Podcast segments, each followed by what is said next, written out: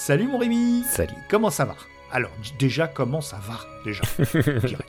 Salut, ça va, ça va très très très très bien et toi? Bah ouais, impec. Ça va ton bisutage euh, Ça n'a pas été trop dur Euh, On a eu du mal à faire fermer ton cache-machin. les auditeurs et les auditrices, hein, euh, écoutez le bisutage de Galaxy Pop. C'est lui qui a Je- écrit son texte. Non, justement, je, je Ah, tiens, alors tu... je tu vas tiens à ce que la cette vérité. vérité. soit rétablie. Parce que, ouais, vas-y, dis-nous, parce que moi j'étais persuadé Non, que je- c'était ça. Mais non, mais c'est pas toi qui l'as écrit? Ah non, justement, il y a, y, a, y, a Nu- y a Nu qui nous dit Ah bah dis donc, votre pote Rémi, là, euh, parce qu'elle te connaît pas, tu vois.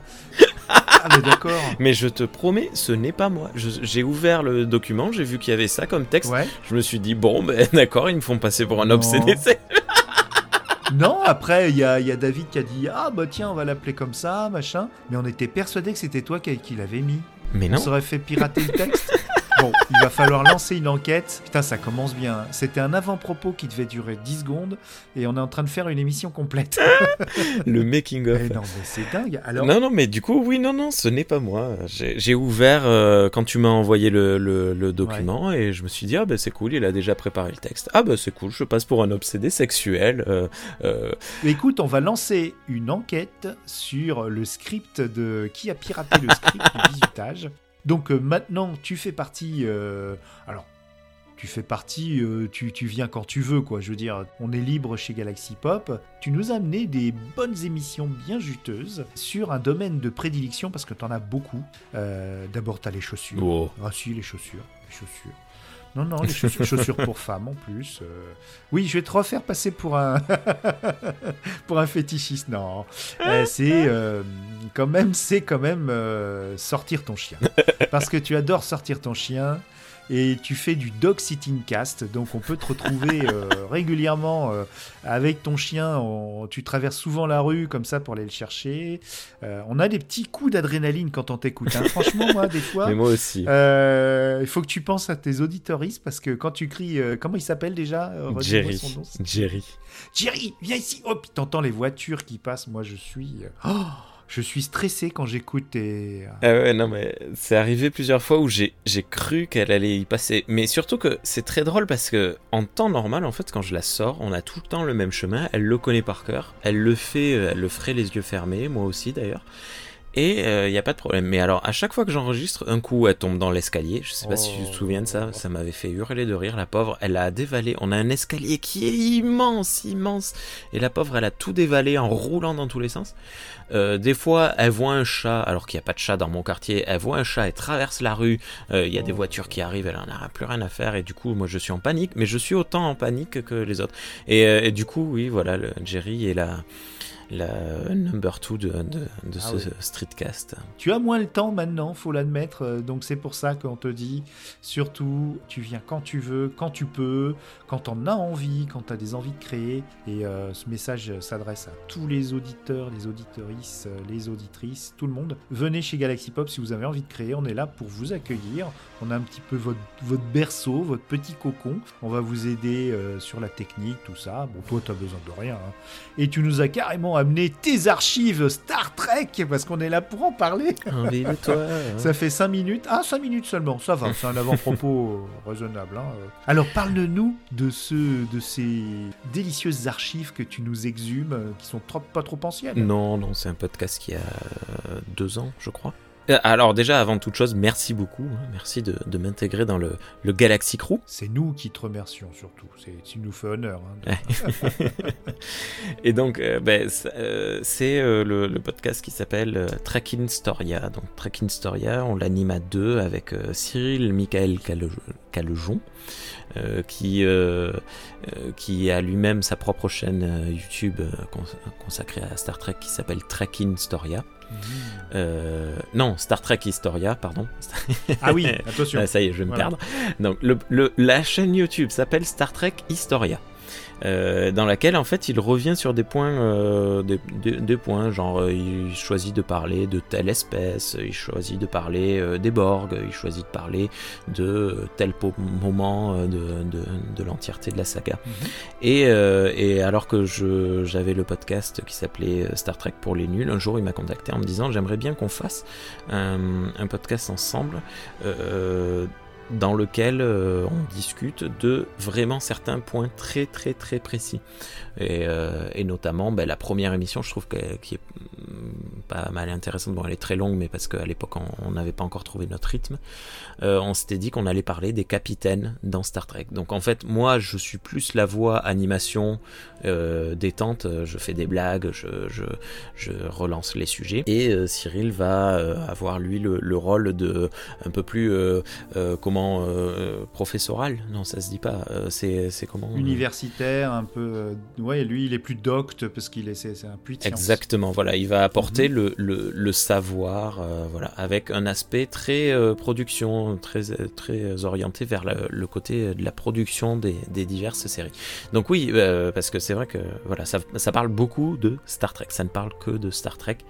Si vous ne connaissez mhm. pas Star Trek, c'est pas grave parce que il y a une portée très vulgarisatrice. en plus, maintenant que les, les, séries ont repris un peu le poil de la bête dans tous les sens. Euh, il y a quasiment, on va avoir, si on compte euh, la série animée, euh, Picard, Discovery et la nouvelle à venir, là, c'est comment elle s'appelle avec le capitaine.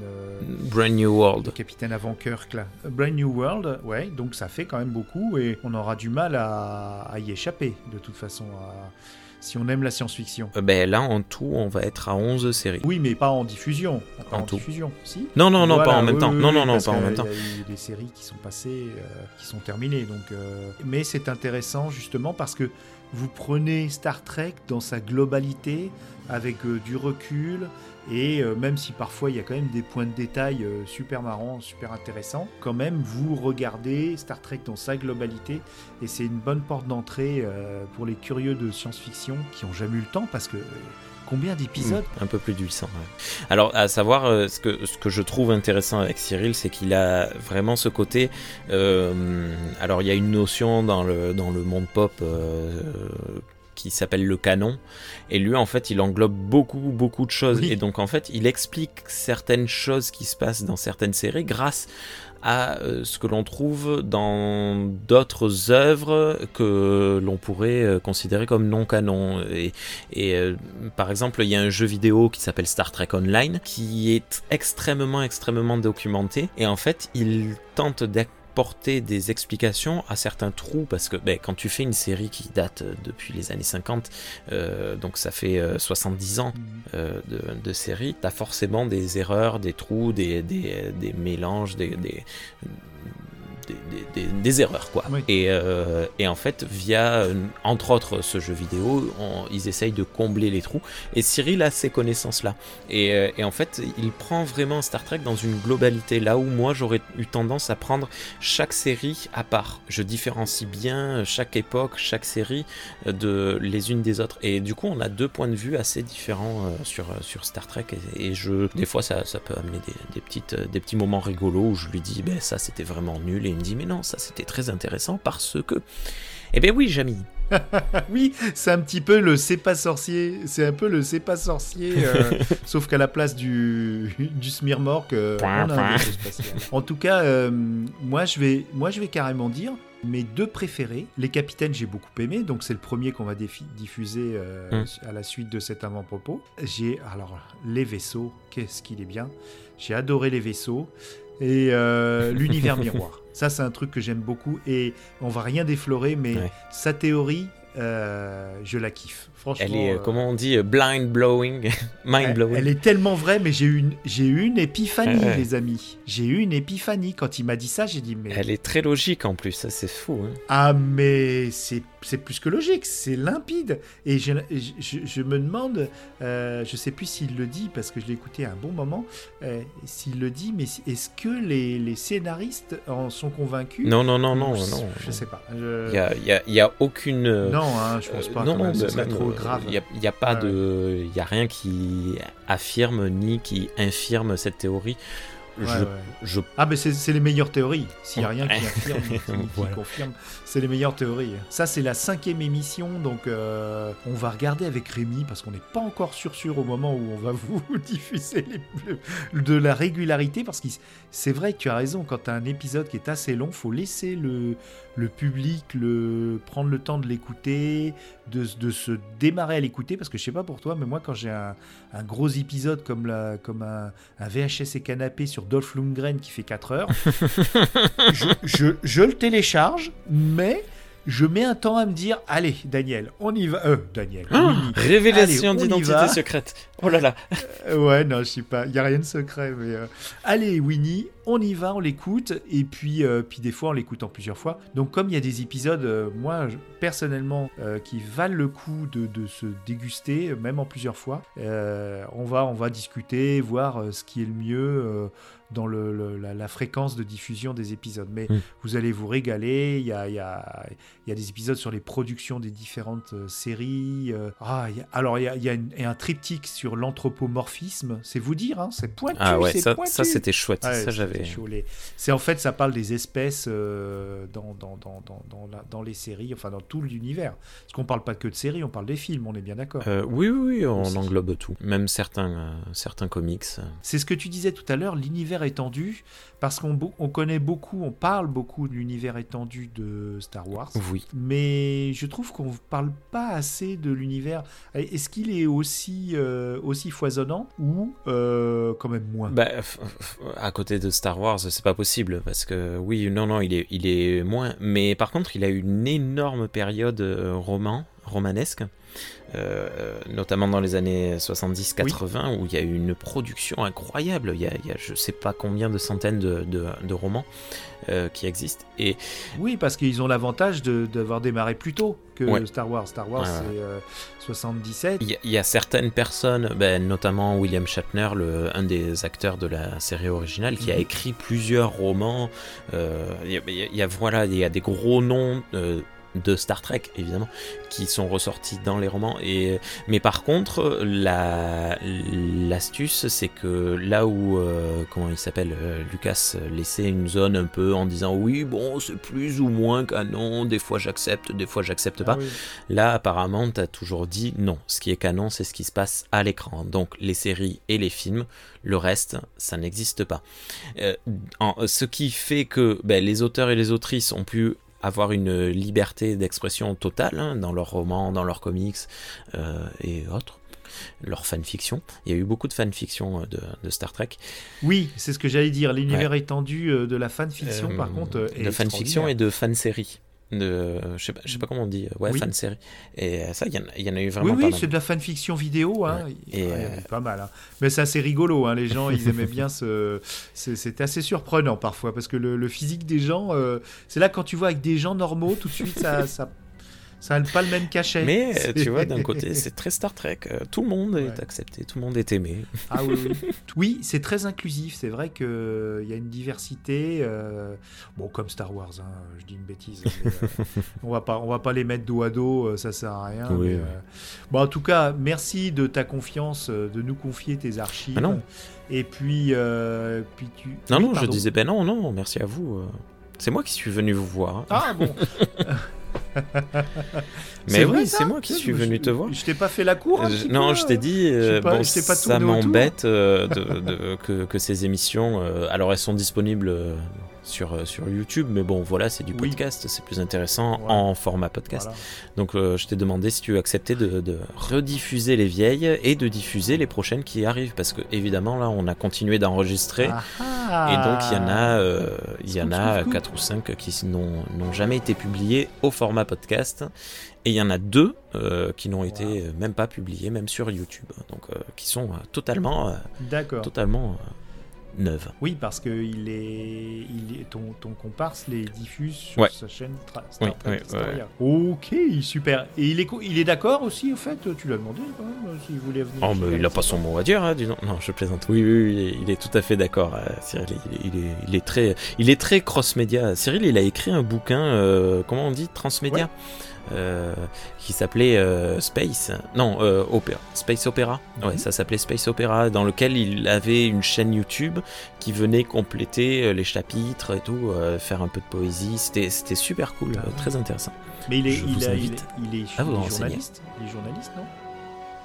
Non, j'ai pas compris ce qu'il fait. Il est dans la production audiovisuelle, oui, hein. je sais pas quoi. il, est dans, dans, dans les il est dans le show business, encore un, encore un gars du show business. tu les connais, les gens du show business, méfie-toi.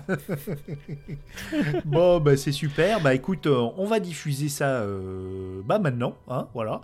Et, et puis, eh bien, écoute, euh, j'ai plus qu'une chose à te dire, c'est longue vie et prospérité, mon cher Rémi. Merci. Merci beaucoup.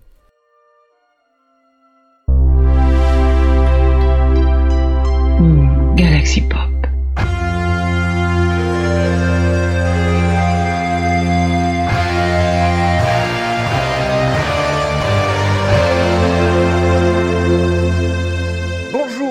À toutes et à tous et bienvenue dans cette toute première émission de Star Trek Historia, de Trekkin Storia. Retrouvez-nous tous les mois sur la chaîne YouTube et le flux RSS du podcast.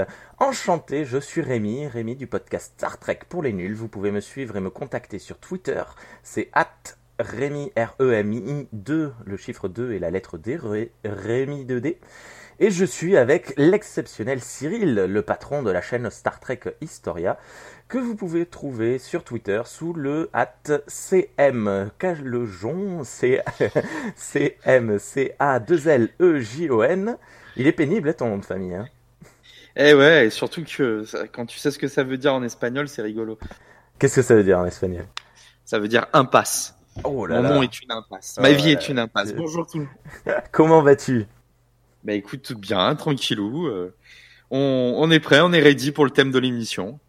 Mais justement, dis-nous tout, quel est le sujet de cette toute première émission?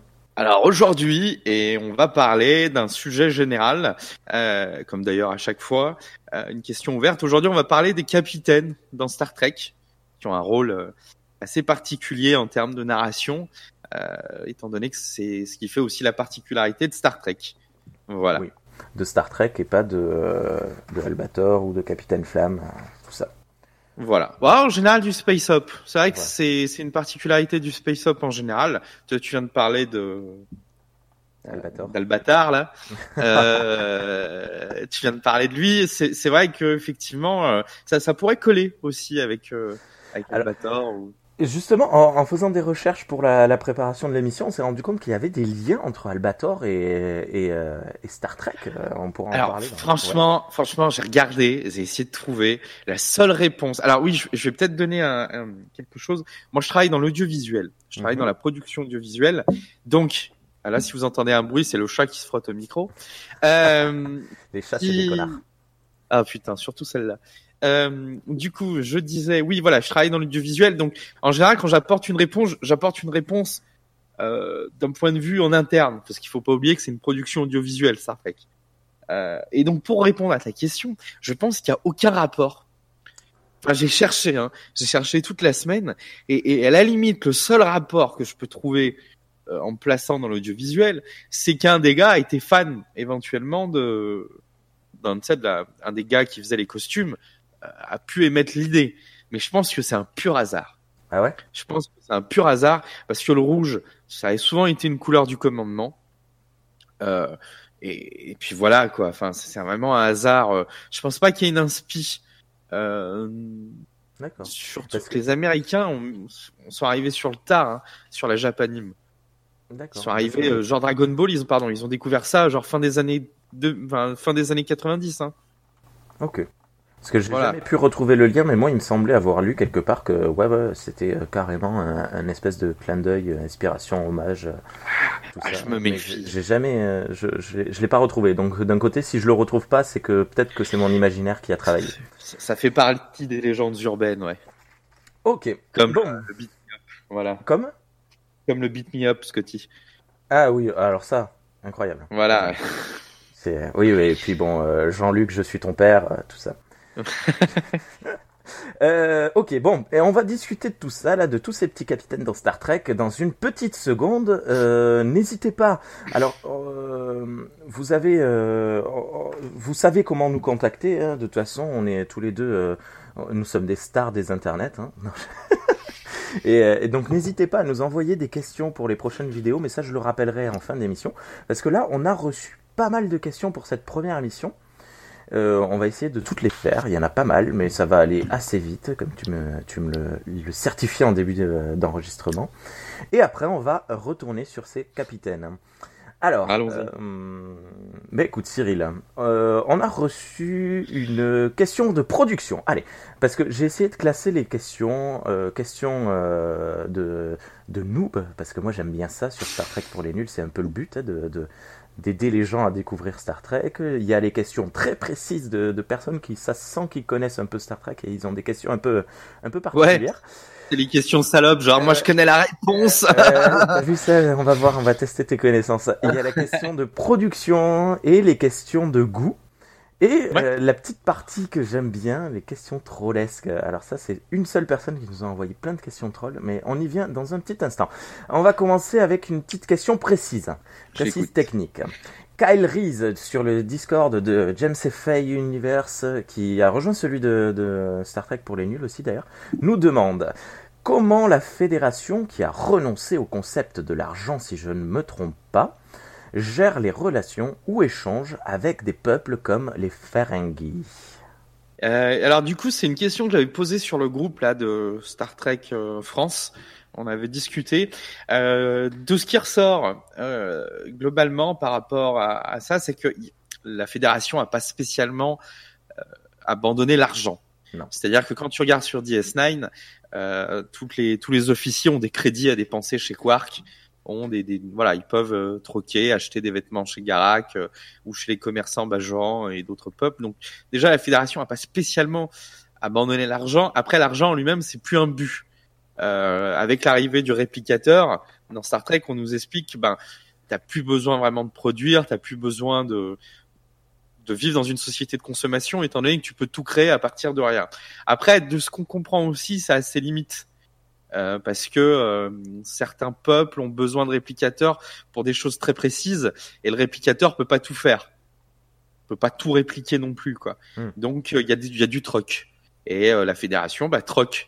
Euh, je crois que dans Insurrection il y a aussi ça, Euh, c'est-à-dire que la fédération a mis à moyen des dispos, euh, à, dispo des moyens là au peuple qui essaye de, de faire virer les, les bas coûts Euh, et du coup ces derniers doivent leur rendre euh, la technologie euh, pour rester jeune éternellement quoi. Voilà. Donc il y a des échanges. Euh, ça peut être du troc, ça peut être des crédits ou du, du latinium, parce que la fédération a du latinium aussi. Euh, et puis ben voilà. Après, euh, le- les, les gens travaillent plus pour de l'argent sur Terre. C'est vrai que par exemple quand on regarde le, le restaurant du père à comment il s'appelle?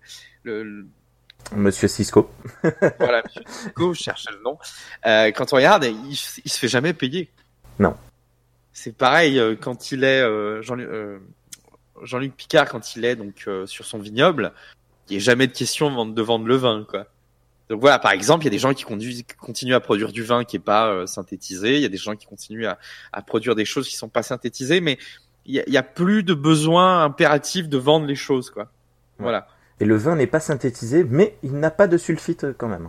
Euh, ouais. Très, très bien, bravo à lui. Comme ça, on n'a pas la gueule de bois. Ouais, mais après, il faut supporter les conneries des gens. C'est un Voilà. peu plus compliqué, Et quoi. puis moi, tu sais, le vin Picard. Ah. non, pas du tout en plus. Euh, ok, on a fait un peu le tour. Je continue. Ouais. Voilà. Vas-y. Euh, XP78. Alors XP78, il nous a envoyé environ 1000 milliards de questions. Donc ce qu'on va faire, c'est quand je dis un nom, c'est que c'est quelqu'un, un auditeur ou une auditrice, et quand je dis pas de nom, c'est que c'est XP78 Alors, qui nous pose la fameuse question, mais dont on a un peu répondu, mais comme ça, je, on l'aborde de suite euh, et on, on en termine avec cette chose. Pourquoi les uniformes de Enterprise, donc de la série Enterprise, sont-ils tous bleus, alors que dans TOS, dans la série originale de Star Trek, ils sont rouge, jaune, bleu ou vert, et que dans les films, à partir du deuxième, ils sont tous rouge vif? Il y a-t-il d'ailleurs un lien avec les costumes de Leiji Matsumoto dans l'univers de Albatar?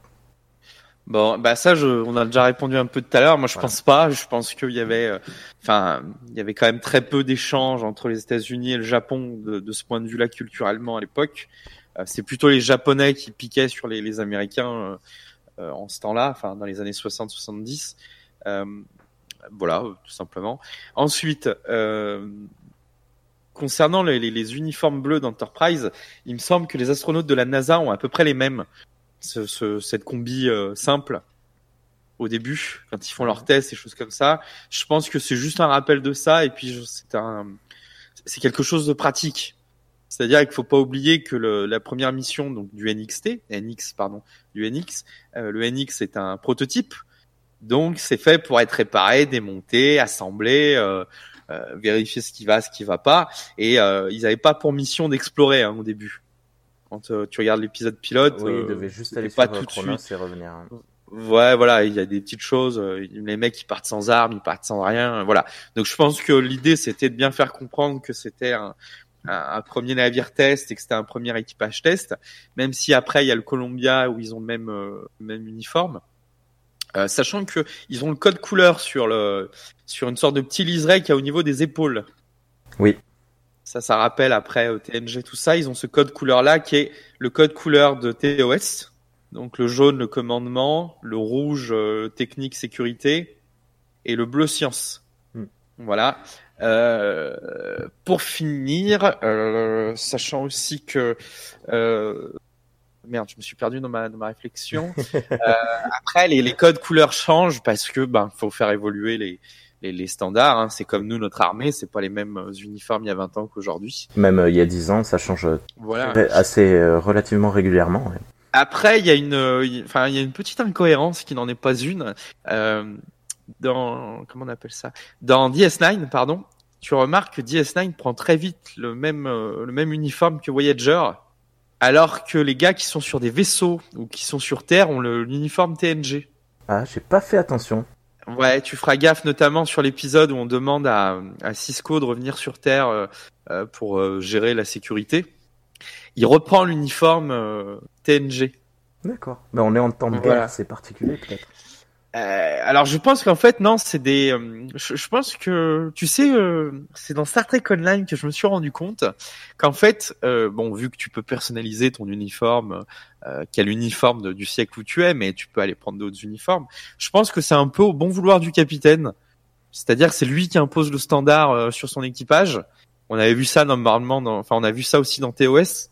Dans TOS, des fois entre les équipages, ils ont déjà même pas les mêmes logos, les mêmes Oui, ils ont pas le couleurs. même logo, ça c'est génial. Voilà, ouais. Du vaisseau, ils ont des Legos. Il y a euh, des Legos. Des logos différents, ouais. Et du coup, voilà, euh, tout simplement. euh, après, je pense aussi que en termes de production, ça coûte une blinde de faire des costumes Oui. euh, une mesure, et que ben sur des épisodes où les gars étaient pas sûrs de pouvoir continuer euh, dans ce chemin-là, euh, ils, ils reprenaient les épisodes des, des anciennes séries, quoi, pour gagner du temps et de l'argent. Voilà. Euh, alors juste, j'enchaîne. Euh, Pourquoi les univers, les uniformes sont-ils tous blancs dans le premier film? Ben parce que voilà, question de production. Ouais, ouais, et puis c'est- quelque chose de nouveau, ça a pas marché. Et, et puis c'est un délire. Hein. Quelques années avant, il y a Cosmos 99 qui sortait. Je crois qu'ils sont tous en blanc aussi. Enfin, c'est dans l'imagerie populaire. T'es dans l'espace, t'es en blanc, quoi. Ouais. Euh, C'est- 2001, l'Odyssée de l'espace. euh, euh, voilà, euh, t'es en blanc comme les mecs de la NASA. Hmm. Voilà, les mecs de la NASA, ils ont un truc blanc quand ils sont dans l'espace. Parce que c'est plus salissant, c'est très bien, c'est pratique. C'est bien. Bon après. euh, Mais ouais, ouais. Enfin après, euh, encore une fois, hein, ils, a- ils avaient eu les sous in extremis pour faire le premier film parce que Star Wars avait cartonné. Donc tout le monde s'en foutait de Star Trek. Euh, c'est juste parce que Star Wars a cartonné qu'ils ont eu euh, l'argent pour faire un film et euh, ils pensaient qu'il y en aurait pas, il y en aurait pas deux quoi. Voilà. Ok. Allez, petite question de noob. Vas-y. Euh, Anka, Anka sur Twitter nous dit 10 Star Trek pour les nuls. Et ouais, c'est à moi qui s'adresse. Quand est-ce qu'on n'est plus un noob Trek Hmm. À ton avis Quand Ça, on est capable. hein. Quand on est capable de raconter l'histoire dans l'ordre de production et dans l'ordre chronologique. De- Oula, eh ouais. je suis, pas capable. Ah, ah. non, non, en fait, après Star Trek, c'est tellement vaste, je comprends. hein. Moi, TOS, euh, enfin, il, il faut que je m'inflige euh, beaucoup de Bordeaux pour le regarder, quoi. Euh, enfin, c'est long, c'est Oh, j'adore. comme les vieux épisodes de, de Doctor Who. Je sais pas si t'avais regardé, t'en as déjà regardé un. Non. Un épisode de Doctor Who des années 60 ou 70. Euh, un épisode, nous, il y a une trame. Donc il y a, il y a un problème au début, euh, au milieu ça empire et à la fin le docteur le résout le, résout le problème. Ouais. Les séries des années 60 et 70, ce ce qui nous tient en une en un seul épisode, ça tient en 10 épisodes chez eux. C'est horrible, c'est lent. Bon après voilà, euh, quand t'es plus un noob, quand t'arrives à comprendre en fait que Star Trek c'est un univers qui est complexe et que t'arrives à l'expliquer assez assez simplement et facilement, sans trop te prendre la tête avec des détails. Hmm. Je suis pas trop d'accord. Euh, Eh ben un débat, vas-y assume. Ça fait. Écoute-moi bien, ça fait 5 ans que je suis fan de Star Trek et j'ai jamais su l'expliquer tranquillement. Euh, non, moi je pense que c'est euh, ben, euh, du moment où euh, on a l'effet un peu doudou quand on se met dedans, qu'on se rend compte qu'il y a une profondeur, qu'il y a souvent deux ou trois niveaux de lecture sur chaque épisode. Euh, c'est c'est pas aussi je sais pas ça, ça, m'a l'air un peu trop facile ce que tu nous dis euh, là. Genre quand je sais pas quand je dois expliquer ce qu'est Star Trek à quelqu'un euh, moi souvent je m'embrouille parce que je, suis tout excité là tout brouillon dans ce que je dis. Et les gens ils ont moins envie de regarder Star Trek après m'avoir demandé ce que Ah. c'était que lorsque euh, ils se posent la question tu vois. Et je me dis que peut-être c'est euh, ça fait partie des choses qui prouvent que je suis un peu euh, un peu fifou de, de Star Trek. C'est que ce, ce côté euh, ah Moi, moi, quand je dois leur faire découvrir, je leur fais voir Star Trek 1, le premier film. non. Si, qui est cool. non, Ouais. Star Trek 1 est cool, et, et vachement cool. Enfin, je veux dire, il, il a pas trop souffert des années, euh, même s'il est... Ne, ne serait-ce qu'en fait, je leur fais voir pour le, le cliffhanger final, la, révélation du, Ah, mais- de ce que c'est, et je leur dis c'est ça, Star Trek. C'est une exploration de continue, et, euh, et voilà. Après, ça dépend de qui t'as en face de toi. Moi, je sais que euh, Moi, je il y a pas 10 ans.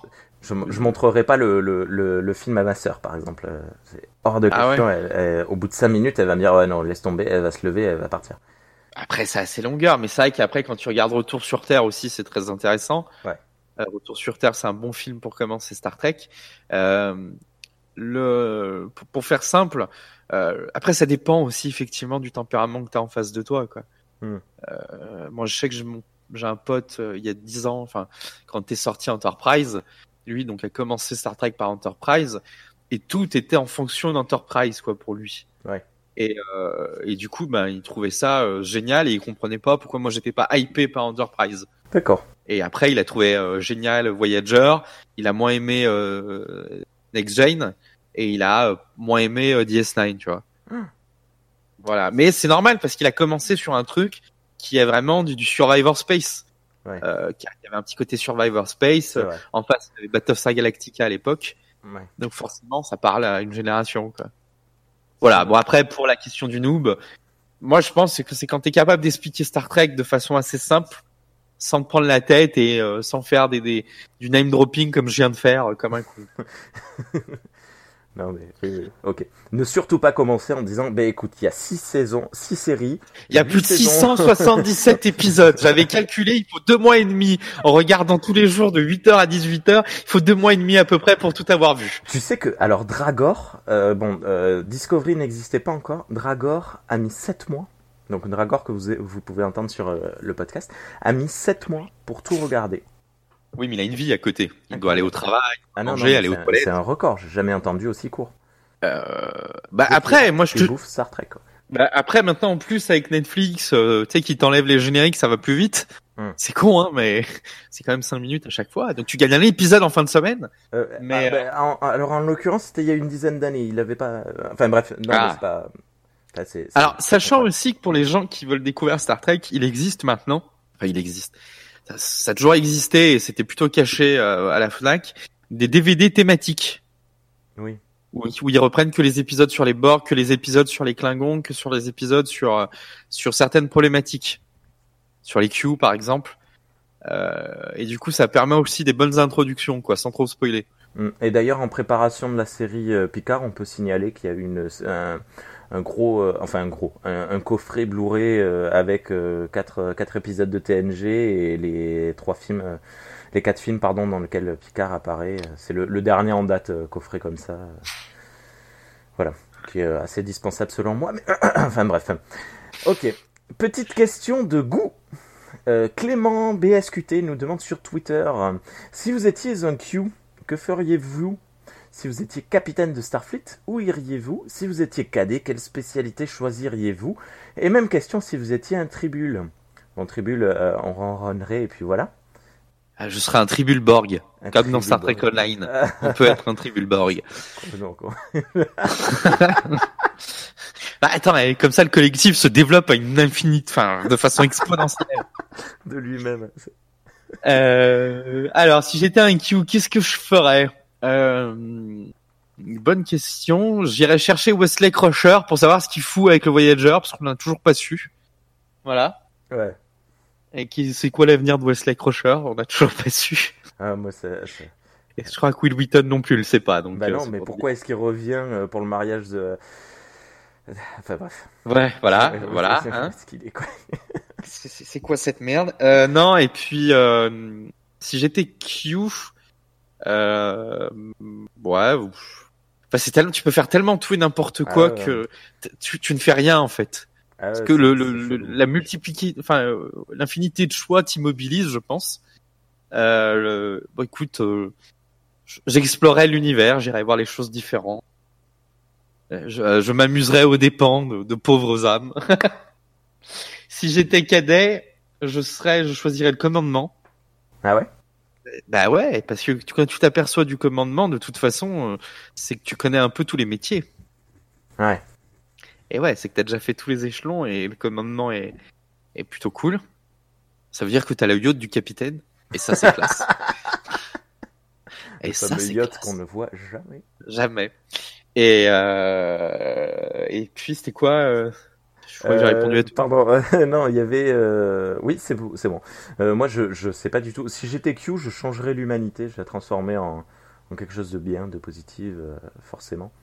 Bam. Euh, par contre, je sais pas. Je non, si j'étais capitaine de Starfleet, je suivrais les commandements et j'irais. Si on me dit d'explorer, j'explorerais. Par contre, si j'étais cadet, euh, mais moi, je j'aurais pas, je pense pas que j'aurais les épaules pour euh, faire la section commandement. Je, je pense que j'irais quelque part dans les sciences sociales. Genre, euh, tu vois, si, si j'avais les capacités de traducteur, euh, j'aimerais faire un truc comme ça. Voilà. Question troll, tiens, tant qu'on est dans les queues.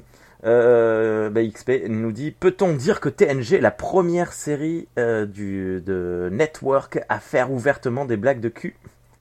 Non. Non, alors, alors, c'était une question que je me posais quand j'ai lu les questions.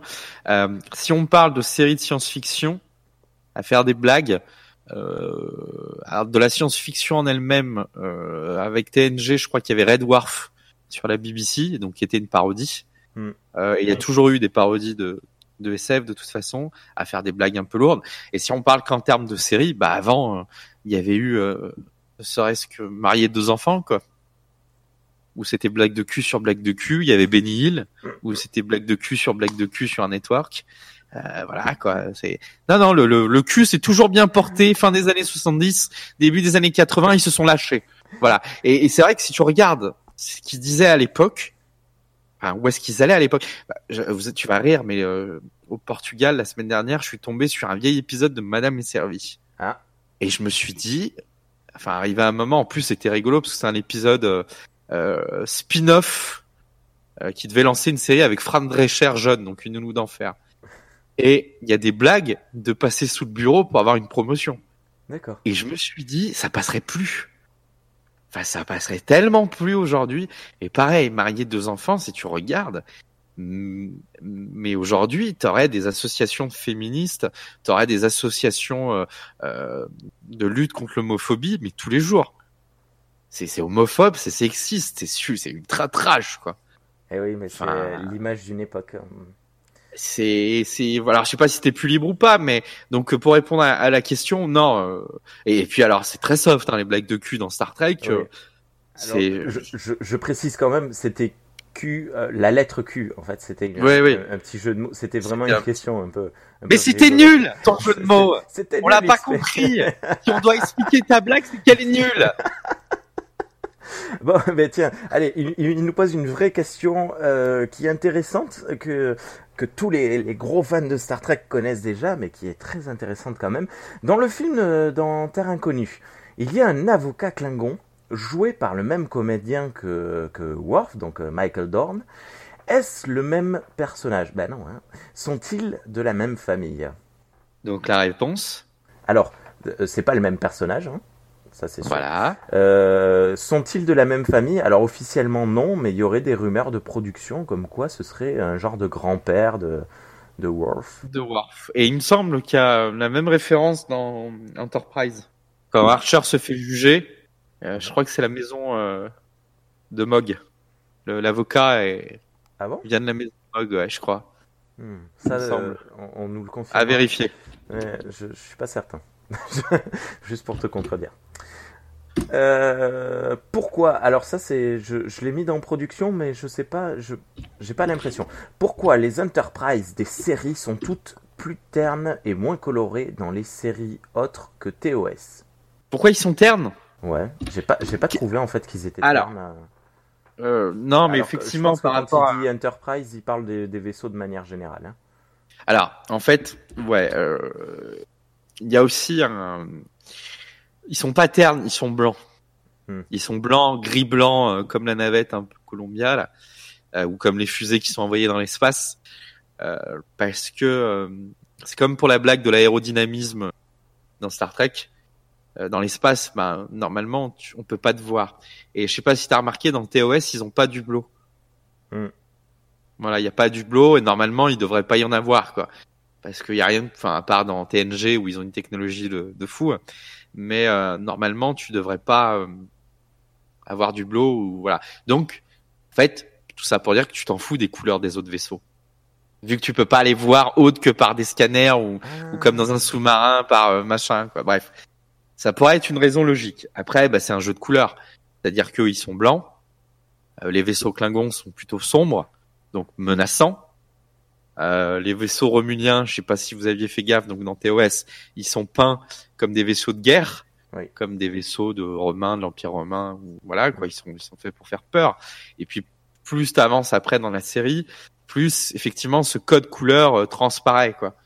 Euh, les, les vaisseaux Klingons tirent souvent sur un- une sorte de, de brun rouge Mm. euh, quand ils sont pas euh, métallisés gris sombre quoi. Euh, et d'ailleurs, plus euh, Starfleet s'arme, plus qu'on- elle conçoit des vaisseaux de guerre comme le Défiant ou le Class Sovereign euh, des films avec euh, avec Picard, euh, plus les vaisseaux sont sombres Ils sont sombres, ouais. Très, parce que c'est des vaisseaux de guerre. Hmm. Voilà, clairement c'est des vaisseaux de guerre et euh, et, et puis voilà, euh, c'est ouais. Euh, Ok. Ok, ok. J'avais pas vu ça comme ça, mais ok, super cool. ouais, il y, y a vraiment un il y a code. aussi- Il y a aussi l'effet euh, époque de production. Donc euh, dans, dans TOS, dans la série originale, le, le, le vaisseau est, est tout blanc, euh, mais il y a aussi les, les, les trucs orange là pour les navettes, les nacelles pardon, qui sont euh, orange un peu scintillantes. C'est de la SF des années 60 70. Et donc il y a le une chose euh, à, il y a une chose à savoir aussi. Euh, les vaisseaux de le- l'Empire Terran, de l'univers miroir, eux sont colorés. Eux ont des, des dessins sur les coques et des choses comme ça. Mais oui, il y a des trucs rouges un peu partout. Ouais, c'est vrai. c'est vrai. Voilà, ouais. Et il y a, ouais, ouais, bah, moi j'ai la chance d'avoir un papa qui est, euh, euh, qui adore faire des maquettes. Donc, il blinde mon appartement de maquettes. et ceux de l'univers miroir, il, voilà, il a fait les recherches et au niveau des couleurs, il y a des jeux de couleurs jaunes, rouges, euh, pour intimider, justement. Ok. Voilà.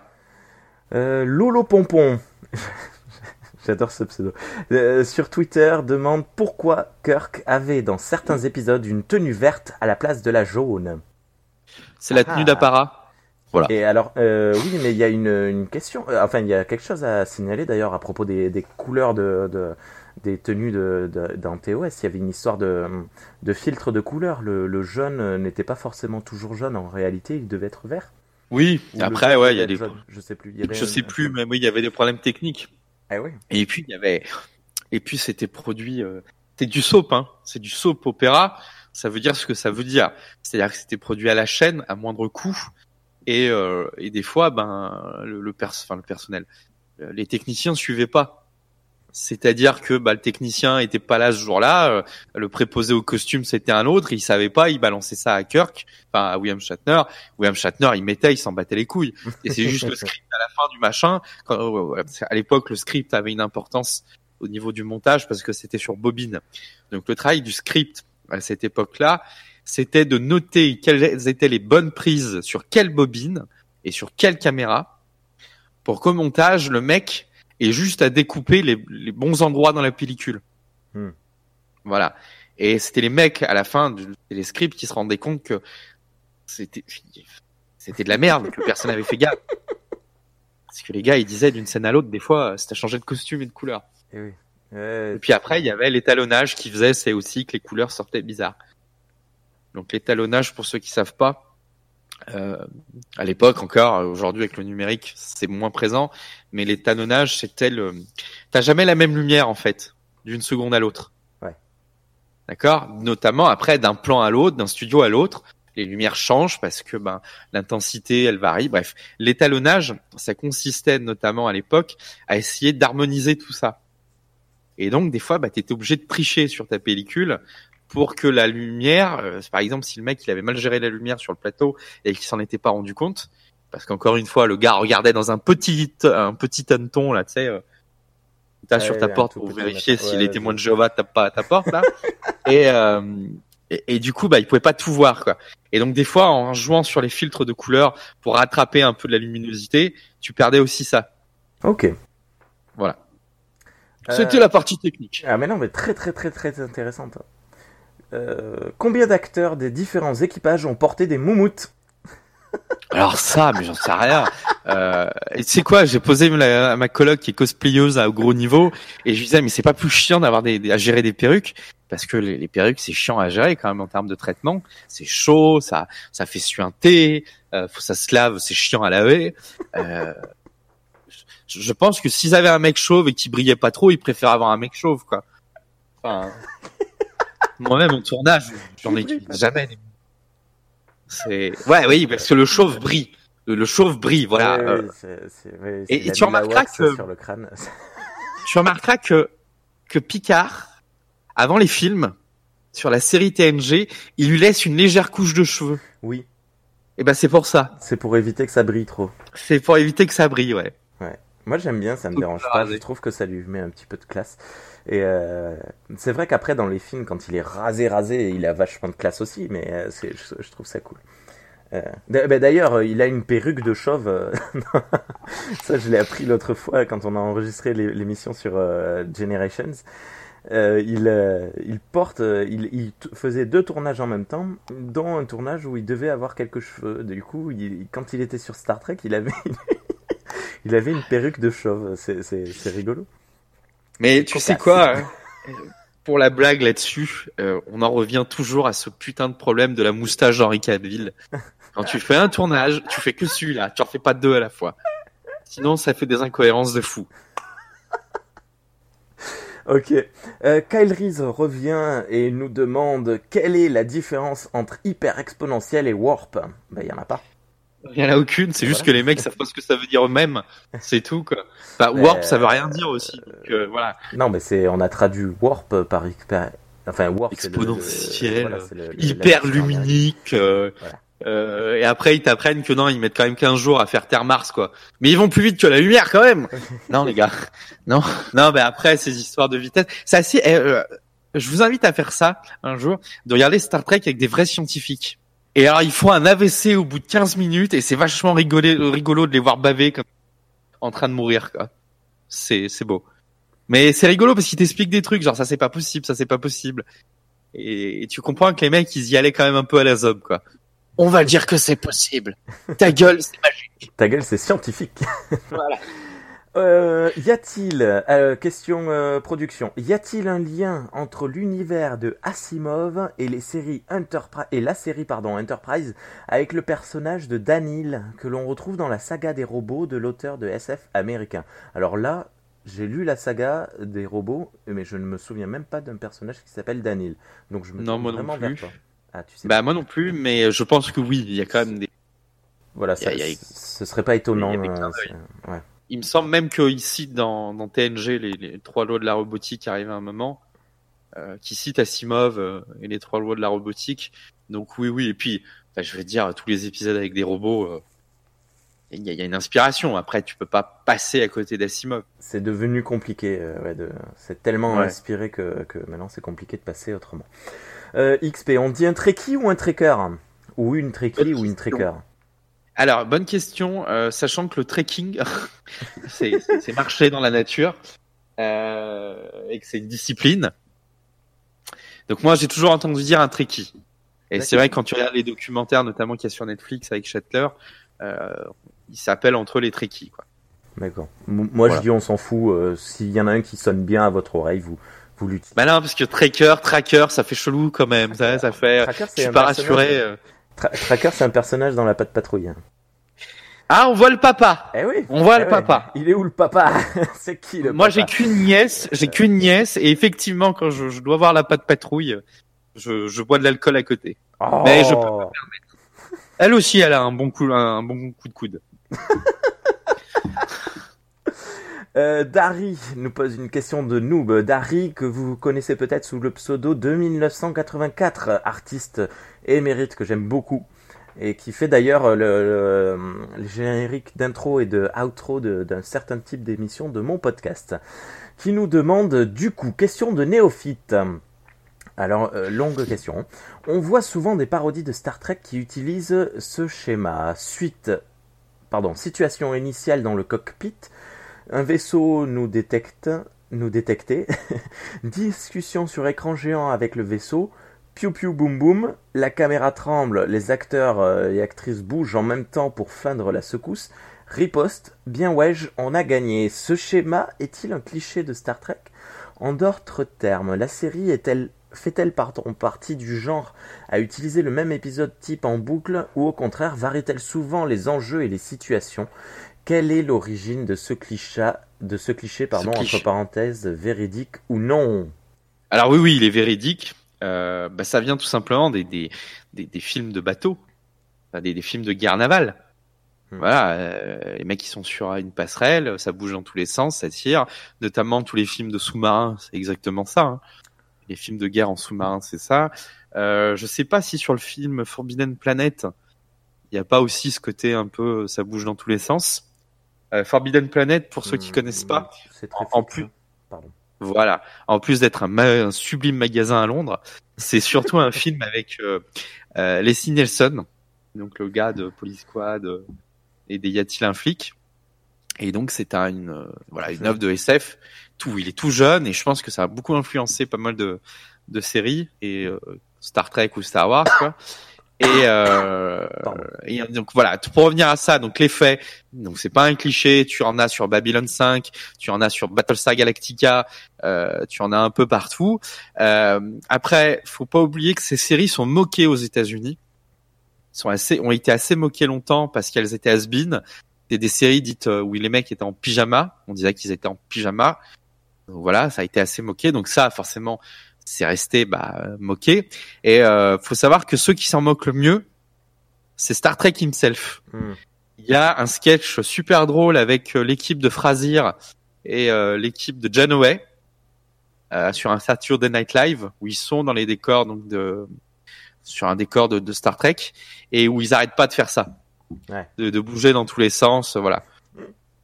Mais après, de toute façon, ce qu'il faut retenir, ce qui est important selon moi, c'est pas euh, la structure de l'épisode, mais c'est le message caché derrière, en fait. Parce que oui, on utilise toujours des euh, situations initiales, événements, euh, machin truc, mais euh, ça nous raconte une histoire différente à chaque fois, et c'est surtout ça qu'il faut retenir, surtout dans les anciennes séries, parce qu'on le voit moins un peu dans, Enterprise quand même, et beaucoup moins maintenant dans Discovery. Mais Discovery n'a pas de n'a pas de message à passer, pardon. Euh, tiens, j'avais, il y a une question qui m'est venue en tête et j'ai oublié de la poser et je ne m'en souviendrai plus. Question de production. David, David de, du super bon euh, Plopcast nous demande, euh, sait-on qui a eu l'idée du nom de Star Trek? Alors, aucune idée. Ça, ça veut simplement dire le marcheur des étoiles. Euh, J'aime bien la version québécoise aussi. Les patrouilleurs du cosmos. Les- La patrouille du cosmos, c'est super Cosmos, cool. ouais. Euh, non, enfin, l'idée en elle-même, hein, ça, ça, ça doit venir de Roddenberry, quoi. Ouais. De Oui, toute façon, probablement. Voilà, tout ce qui est canonique, ça vient de Roddenberry. Que pensez-vous de la KTL La Kevin Timeline. Oui. Voilà, monsieur, euh, je fais des. Enfin, le- ah ben tu es là Fa- pour Faites ça. pas comme ça des, des, des anagrammes comme ça parce que ça perd les gens qui comprennent pas. Voilà. Euh, Moi-même quand j'ai vu ça, j'ai fait la KTL. Qu'est-ce qu'il me veut lui? C'est quoi cet Oh. impôt? Euh, KTL. Ben, euh, elle est bien. Je, je suis pas. Enfin, si j'ai un peu ragé contre J.J. Abrams parce que j'ai jamais aimé Lost. Mais euh... T'as pas aimé la première saison de Lost? Ah non. C'est vrai, dès la À, première. à moi, T'as compris en où fait- on envoyé quoi. Moi, toutes les séries qui reposent sur le fait que les gens se parlent pas entre eux, ça me gonfle. ça, ça me gonfle. Je veux dire, et je suis un grand fan des séries CW et, et ça, ça commence. Enfin, j'en peux plus. T'as les mecs, il suffirait que vous faisiez une petite réunion, d'accord, et vous parliez cinq minutes. Et putain, vous aviez tout résolu. Voilà, mais bref. Euh, juste, alors, Oui, petite parenthèse, je sors, enfin, je sors, non, je- hier soir, alors euh, peut-être que ça sera vite dépassé par rapport à, à l'effet podcast, mais c'est pas grave. Hier soir, je suis allé voir un film au cinéma qui s'appelle Doctor Sleep, hein, la, suite plus ou moins officielle de, de Shining. The Shining. Les personnages sont d'une intelligence incroyable et justement, il y a un dialogue qui s'installe en permanence entre tous les personnages et j'ai trouvé ça extrêmement cool dans une période où on est à l'action prout prout boum boum et, euh, et j'ai trouvé ça super chouette et à mettre au crédit de ce film euh, Doctor Sleep les gens sont intelligents pardon excusez-moi Bon. Et bah pour revenir sur la KTL, elle est plutôt cool. Euh, je trouve que c'est enfin que c'est bien amené. Euh, notamment, il y a, il y a un effet assez sympa euh, euh, qui donne, qui, qui a donné, je pense, de l'importance à Pike, et c'est pour ça qu'on le retrouve dans Discovery. Euh, d'ailleurs d'autant il y a plus- l'acteur de Pike qui joue dans Doctor Sleep pardon Et, et, et du coup, pour, pour revenir à ça, euh, ce qui est marrant en plus dans la dans la Kelvin, enfin la timeline Kelvin, euh, qui vient du nom du vaisseau qui est détruit hein, au début de du reboot de Star Trek, euh, c'est que le, le personnage de, Pike, qui était un personnage très euh, paternel pour Spock, que ça soit dans, dans TOS, que ça soit dans, dans Mhm. Discovery, euh, c'est l'inverse. C'est-à-dire qu'il est très paternel envers Kirk. Et vrai. du coup, ça change pas mal de choses. Euh, en plus, bah, c'est un Kirk euh, euh, qui, a, qui a en face de lui un Spock qui est, qui est presque orphelin. Euh, tout, tout est différent, donc c'est vachement intéressant euh, euh, sur le sur l'histoire. Et à savoir que tous les, les, les fans de, fans de Star Trek, où je- j'entends souvent des grandes discussions euh, qui se finissent par euh, des, des crimes d'honneur euh, à la fin. Euh, elle, elle est canon, hein, la, la, la, la KTL. oui C'est canon. oui, oui, c'est canon. euh, faut pas le refuser Et- ça. Et, et c'est ça a été validé que ce soit par Paramount ou, ou CBS, étant donné que dans le jeu Star Trek Online, euh, on t'explique, et là aussi c'est canon, qu'après ces événements-là, le Spock vieux a quand même réussi à rétablir une continuité comme nous on la connaît. ah bon? Voilà, ouais, il y a, il y a toute une saison là-dessus où justement, euh, tu, tu, tu, bah déjà avec ces histoires de boucle temporelle à la con, tu sais que si tu reviens en arrière, ça, ça efface pas ce qui s'est déjà passé pour toi, quoi. Non. Il y a tout un arc dans, dans Star Trek Online où tu t'aperçois, où tu sais comment les, les Romuliens ont pu construire le, le Nerada. Ouais. Et, euh, et du coup, tu retrouves Spock vieux euh, qui t'explique qu'il a réussi à, à réparer un peu ses erreurs temporelles. Donc tout est canon. Mais, euh, mais ça veut dire que la Kelvin Timeline est détruite. Qu'elle n'existe Ça veut dire qu'elle non, ça veut dire qu'elle continue à exister. mais parce dans que, un univers parallèle. Voilà. Voilà. Et donc, elle est canon. pas. Voilà. Oui, euh, d'accord. Parce que. Et donc, un univers- Je pensais que tu voulais dire que ça avait que avec la le travail de Spock que la KTL ne- n'existait plus. Mais en fait, euh, Non, non. c'est bien elle un est univers canon. parallèle. Ok. Et c'est un univers où les choses vont beaucoup plus vite. Voilà. Les vaisseaux vont beaucoup plus vite aussi d'ailleurs. Les vaisseaux vont beaucoup plus vite. euh, la lune là de, de Chronos euh, se, dé- enfin explose beaucoup plus vite. Voilà. Donc forcément, bah, ils ont des vaisseaux plus balèzes, plus gros, euh, plus forts parce que ben le, les, les enjeux euh, qui ont mis 60, 100 ans à se développer dans la timeline classique, ici mettent 20 ans, quoi. Ouais. Et c'est pour ça le, le film, le, le deuxième film, Into Darkness, où ils vont chercher, où c'est Starfleet qui va chercher Khan. Hmm. Voilà. Bref. Euh, question suivante. Euh, Ça non, fera une émission entière, Moi, ça. euh, la Calvin Timeline, je hum, je ne la déteste pas parce que c'est celle qui m'a fait découvrir Star Trek. Bien qu'aujourd'hui j'ai beaucoup de mal à, à regarder les films, j'ai dû les regarder plusieurs fois pour, pour le podcast. Je vais à nouveau devoir les regarder parce qu'on prépare une émission sur la, la KTL. Et euh, j'ai j'ai pas hâte de les regarder, mais je ne la déteste pas parce que ben, c'est ce qui m'a permis de découvrir Star Trek au cinéma en 2009. Oh, 10 ans, Ouais. euh, 10 ans Star Trek. Disons. Après, euh, la KTL, c'est la seule à intégrer euh, Prize. Ah bon? Eh ben oui. Parce que déjà dans les autres, quand c'est Ah bah oui, sorti, c'est bah, sorti il y après. avait pas. Ouais. Et puis euh, ça fait, euh, bah, ne serait-ce que le troisième film. C'est quand même un vaisseau. euh, au capitaine Archer. ouais, Le-. Ouais, et le vaisseau qui s'écrase, bah, il y en a plusieurs. Et le, le vaisseau qui s'écrase là sur la planète là, qui était un vaisseau de la Fédération. Ouais, la Quand même, tu fais gaffe là sur les images, c'est les mêmes uniformes tant qu'Enterprise. euh, Donc c'est ouais, il y a des gros clins d'œil à Enterprise dans la KTL. Ok. Euh, pourquoi? Alors ça, c'est une question. Je suis. Je, je, je- tu vas me demander. Tu vas me dire si tu la comprends comme moi. Pourquoi les oiseaux de proie Klingon ne peuvent pas tirer en étant occultés dans les séries, alors que dans certains films ils le peuvent? Ah, alors déjà parce qu'il faut bien leur donner un, désavantage. Sinon, quand en scénario, quand t'as affaire à un ennemi qui est trop puissant, euh, bah si un- eux ils appellent ça l'effet Borg euh, les scénaristes de Star Trek. C'est-à-dire que le problème des Borg, c'est qu'ils étaient tellement puissants qu'ils étaient obligés de s'en servir, mais très peu. Parce que sinon, ils avaient après l'effet qu'ils ont appelé l'effet Borg dans Voyager, où euh, bah du coup, bah, c'était devenu de la merde les Borg. Ouais. C'est-à-dire que t'arrivais à les vaincre tous les 15 jours. Donc euh, c'est devenu de la merde quoi. Et euh, voilà. Et ben a- là, on, on a jusqu'au début de Voyager ce, ce sentiment de de- d'oppression là. Dès qu'on dès qu'on ose murmurer le mot Borg, on se dit oh punaise, ça va chier. Et, et ça, c'était très intéressant. Mais après, d'un côté, Et- moi, je trouve ça aussi super cool, l'effet, euh, ce qu'a fait Voyager sur les Borg, c'est-à-dire le, les démystifier euh, petit à Voilà, petit. bon. Arriver, et après, c'est l'espèce 2000, euh, je sais plus combien, qui a, qui a pris le, le ouais, 2, 4, 8, 7, là je sais pas quoi. Ouais, moi, je, je trouve ça cool. hein. Enfin bon. Alors, pour revenir là-dessus sur cette question, donc effectivement, il y a, euh, je crois que c'est justifié parce que l'occultation demande beaucoup d'énergie et que pour tirer, ben, il faut euh, enlever l'énergie de l'occultation pour la redistribuer aux armes. Et après, je crois que c'est dans Terre Inconnue que justement il y a un vaisseau euh, Klingon qui a réussi à, euh, à pouvoir tirer en occultation. D'accord. Donc la technologie existe. Après, elle se perd parce que Kirk détruit le vaisseau. Euh, mais la technologie existe et il me semble qu'ils ont le même problème dans Discovery. Ils ne peuvent tirer que quand ils sont occultés les, les vaisseaux. Euh...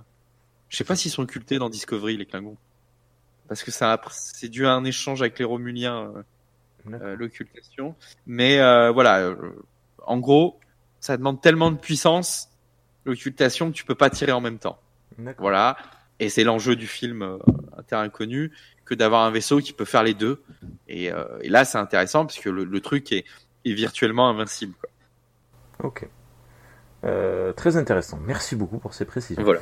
Pourquoi le chauve sur la passerelle de TOS, on ne le voit pas dans les films J'ai dû faire des recherches quand j'ai vu la question parce que je me rappelais pas Moi non plus. qui c'était.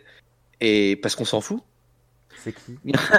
Bah ouais, mais on s'en fout. Je pense que c'était un mec qui avait besoin de faire sa piche de la journée et, et puis voilà quoi. Eh Non, enfin, bref. Je, je ne vois vraiment pas qui est cette personne. Bah moi non plus, mais le Ah, show bah. sur la passerelle de TOS.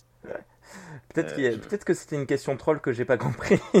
Ouais, moi non plus. Euh, Je- je vois pas. le- Merci XP. euh, la prochaine fois que tu nous envoies des questions, marque entre parenthèses troll ou pas. Les comics et les romans sont-ils canoniques? En partie. Ah bon? En partie, ouais. Euh, je sais que First Mission l'est. Alors, il y a certains romans qui ont été faits à partir de scénarios qui n'ont jamais été tournés. Mais les romans ne sont pas canoniques. Euh... Alors moi, je te dis ce que j'ai trouvé. J'ai trouvé que tout ce qui était sur des écrans était canonique, donc tous les films et toutes les séries étaient canoniques. un point, c'est tout. Même euh, le, le jeu euh, Star Trek Online n'était pas canonique et aucun livre, aucun comic euh, n'était canonique. Par contre, certaines choses sont confirmées dans les films ou les séries. Euh, J'ai pas d'exemple, mais, euh, mais mais ce, ce que j'en ai lu et ce que ce qu'on avait trouvé avec euh, Thierry, avec Dragor, c'était euh, c'était ça. Bah moi, je pars du principe, tu sais, de la, Mhm. de la logique Disney. Si Paramount, CBS te disent que c'est canon, c'est canon. Mais ils ont dit que c'était canon, euh, toutes ces choses-là? Ils ont pas dit que ça l'était pas. Euh, et puis quand ils donnent l'autorisation, je pense pour Star Trek Online et que les acteurs viennent donner leur voix et faire les choses, euh, c'est que c'est canon. D'accord. Euh, après, je pense que certains livres, genre, je vois pas pourquoi Imzadi, bon, peut-être euh, le livre Imzadi serait pas canon.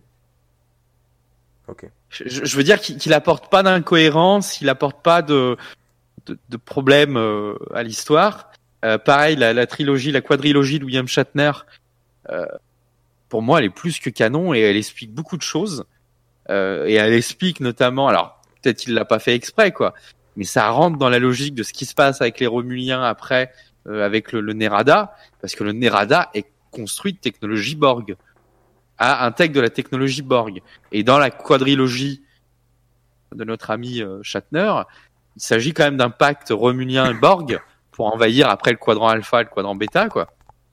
Et, et tu vois, ça rentre, ça, ça- c'est des trous qui sont bouchés par des choses. Donc je vois pas en quoi ça serait pas canon. Euh, après, il y a des trucs qui partent trop loin, ouais, les livres de Jonathan Frakes. Ouais, eux, ils, ils apportent des incohérences. Et là, moi, je me dis, c'est pas canon. Voilà, dès qu'il y a une incohérence, dès que ça apporte des incohérences, je me dis, c'est pas canon. Du coup, juste, je voudrais faire un petit point philo sur justement ce qui est canon ou pas canon. De toute façon, quand tu lis, quand tu regardes une œuvre, quand tu écoutes une œuvre, elle t'appartient. C'est-à-dire qu'arrivé à un moment, elle rentre dans ton cerveau, elle rentre dans ton imaginaire, et, et toi, tu, tu fais des liens. Et quand tu vas lire quelque chose, le prochain épisode que tu vas voir ou que tu vas revoir, tu vas le revoir à l'aune de ce que tu as lu. Et si ça te paraît pas incohérent, ton cerveau, il voit ça comme canon. Tu vois, pour l'univers Star Wars, enfin, j'en ai rien à foutre enfin, j'en ai rien à foutre. Je comprends pourquoi Disney dit, bah, ça, c'est pas canon, ça, c'est pas canon, parce que on veut créer d'autres choses à côté. Mais, sur le fond, c'était un peu con de le faire, parce que tout ce que tu avais lu avant ou vu avant, tant que ça rentrait pas en incohérence avec ce qui était produit maintenant, bah, ça faisait partie de l'univers, euh, ça faisait partie de ton univers, quoi. Mhm. Voilà. C'était juste le point philosophique. euh. Non, mais tu as bien fait le euh, truc et ça me permet de préciser que personnellement, la notion de canon ou de non canon, je m'en contrebalance du moment que c'est bien écrit. Voilà. Euh, combien de maillots euh, James Sticker qu'a-t-il déchiré au cours de la série, The Original Série D'ailleurs, il y a un clin d'œil à ça dans Beyond. Ah, quelques-uns. 26. Il aimait bien. Il aimait bien faire voir son corps huilé. Peut-on comparer le holodeck au TARDIS du Doctor Who au sens où c'est plus grand à l'intérieur qu'à l'extérieur? Non. Pas du tout. Non. Tu veux, tu veux donner la réponse? Non, vas-y, tu es là pour ça. Ah. euh, tout simplement parce que dans le holodeck, les mecs ils s'en rendent pas compte, mais ils marchent sur place. Voilà. En théorie. Alors il y a, y une incohérence. Et ben ouais, il y a une incohérence parce que du coup le holodeck il est fini. C'est-à-dire il est fini et après il propose un, un univers infini, mais en fait c'est une réalité virtuelle qui dit pas son nom.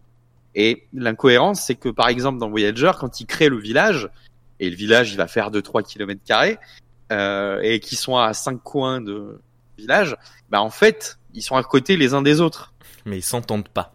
mais ils s'entendent pas parce qu'il y a des murs, il y a des, pareil, il y a tout un système qu'on peut imaginer aussi de sons et trucs comme cool. ça, voilà. Alors que le donc le Tardis, lui, c'est un c'est un univers de poche, il me semble. C'est un- c'est une sorte de, de dimension repliée sur elle-même. Mhm. Et en fait, le Tardis, lui, est pas infini non plus. Hein. Il est fini. C'est-à-dire, euh, il y a un plan là qui circule, qui, est- qui a été validé par la BBC. En gros, c'est une sorte d'immeuble, quoi. Ouais, il est grand, mais il est pas non plus. euh, Il n'est pas infini. il voilà. est pas en expansion. Et puis donc le, le fait qu'on voit que la cabine, c'est qu'en fait c'est le système holographique externe qui projette que c'est une cabine. Parce que quand il se pose le Tardis, je crois il y a un épisode où pareil il écrase, euh, il écrase un truc et euh, le, le truc il est mais il devient fin comme euh, comme pas permis comme une feuille quoi. Oui, il est super lourd. Euh, C'est dans les trucs récents, ça. Ouais, c'est Euh, un truc récent, ouais. Ok. Euh, dans quelle mesure TOS a-t-il contribué à rendre noble, entre guillemets, la SF pour l'intelligentsia? Waouh Un mot en cinq syllabes. Par ses histoires d'adultes et aux réflexions sociétales et philosophiques. Et Explique, bah aucune parce que ça a toujours été Oui. Ça- aucune parce que ça a toujours été mal considéré en fait TOS. TOS a jamais été aimé en son temps et même je vais te dire euh, à ce jour euh, bon, après moi j'ai 34 ans. Je suis pas très vieux mais j'ai- je, pour faire beaucoup de salons, beaucoup de conventions, il y a quand même un gros désamour euh, de la génération euh, qui, est, qui est née au début 80, euh, milieu 70 de Star Trek quoi.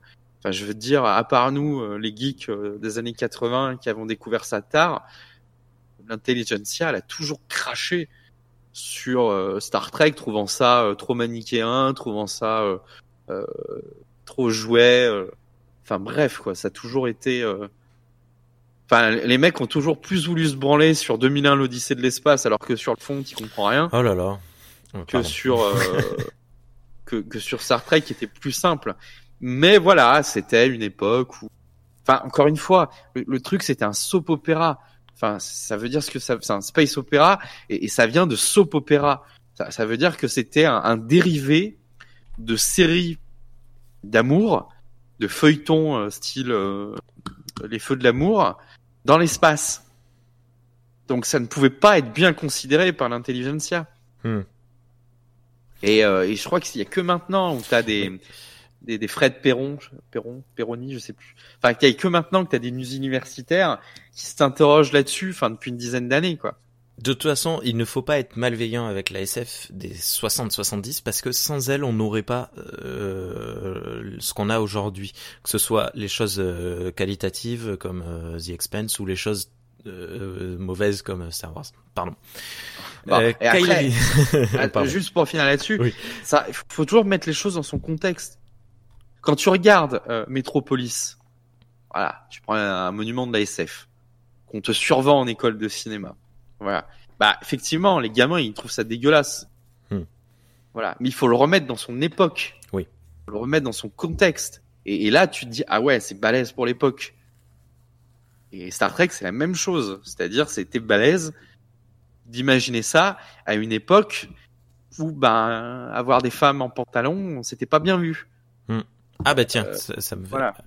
Je sais, j'ai fait exprès. Bien joué. tu tu, tu m'enchaînes les questions avant que. Euh, alors du coup, je vais pas la retrouver parce que j'étais pas du tout là-dessus.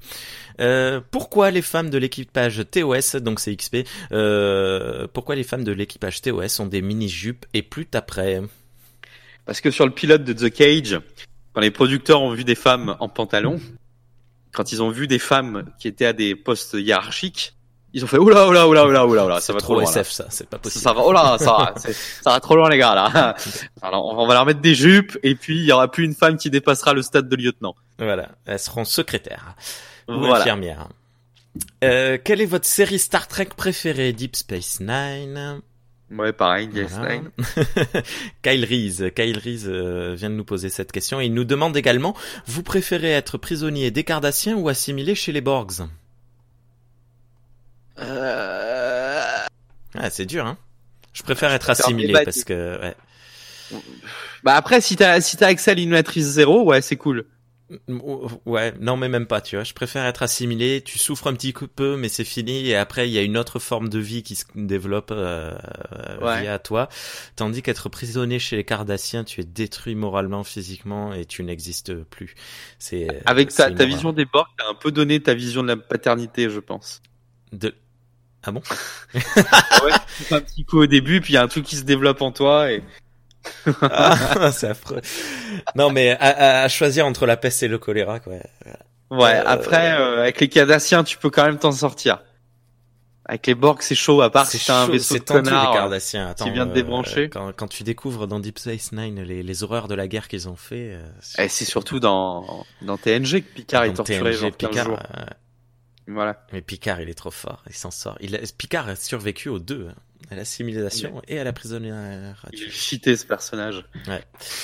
Euh, votre race, toujours Kyle Reese, votre race ou espèce, alien préférée, une gentille et une méchante.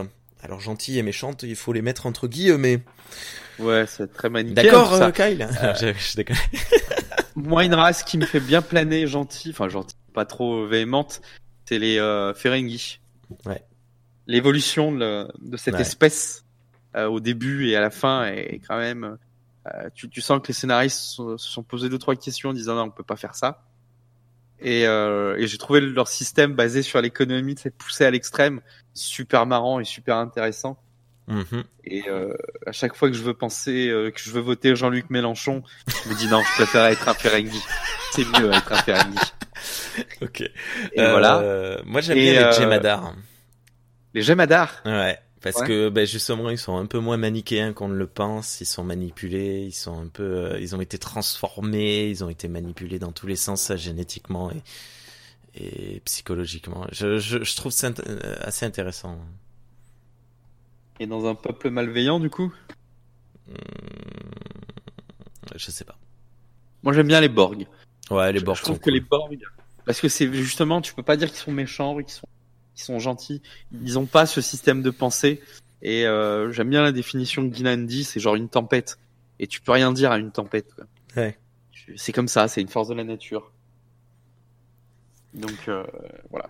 Euh, pourquoi y a-t-il des Klingons avec des cheveux longs et des Klingons avec des cheveux courts? La longueur des cheveux a-t-elle une signification? Pourquoi il y a des gens avec les cheveux courts et les gens avec les cheveux longs? Voilà. C'était une Voilà. question troll. Euh, pense. euh, pourquoi n'y a-t-il plus de... Alors ça, c'est à la fois une question troll et une question de production. J'ai- Je l'aime bien cette question. Pourquoi n'y a-t-il plus de petits chiens après Enterprise dans les vaisseaux Et bah si, il y en a. Il y en a. Ah bon? Dans TNG, ils ont des animaux. Euh, je crois qu'il y a même Oui, un c'est truc vrai. avec des chatons. C'est vrai, c'est vrai. Euh, dans Voyager aussi. Dans Euh, Voyager, ils ont des animaux sur le Voyager? Il me semble qu'arrivé, il récupère un truc de chez ou je sais pas quoi, une abeille ou. Euh, voilà. Ok. Et puis dans dans DS9, euh, c'est vrai que j'ai pas vu d'animaux dans DS9 sur la station, mais ils doivent en avoir parce qu'il y a des civils. Euh, non, il y a une... euh, Il y a des rats là, il y a les rats géants là, qui emmerdent Quark. une- Ah oui, c'est vrai, ouais. euh, Et du Euh, coup, ils sont obligés d'introduire un autre animal pour Puis le défoncer les rats.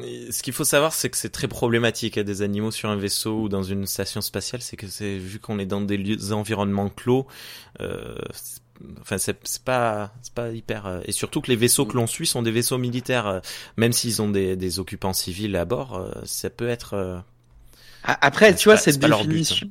hein. Oui. Alors, tu, euh, ouais, là, je suis en train d'écrire la, la vidéo sur les, sur les vaisseaux de, qui portent le nom Enterprise, là, pour Star Trek Historia. Mhm. Et je me suis aperçu que la définition était quand même, était quand même chelou. Par exemple, on, on dit que l'Enterprise D, c'est le premier vaisseau à avoir accueilli du, du, tu sais, du, des civils.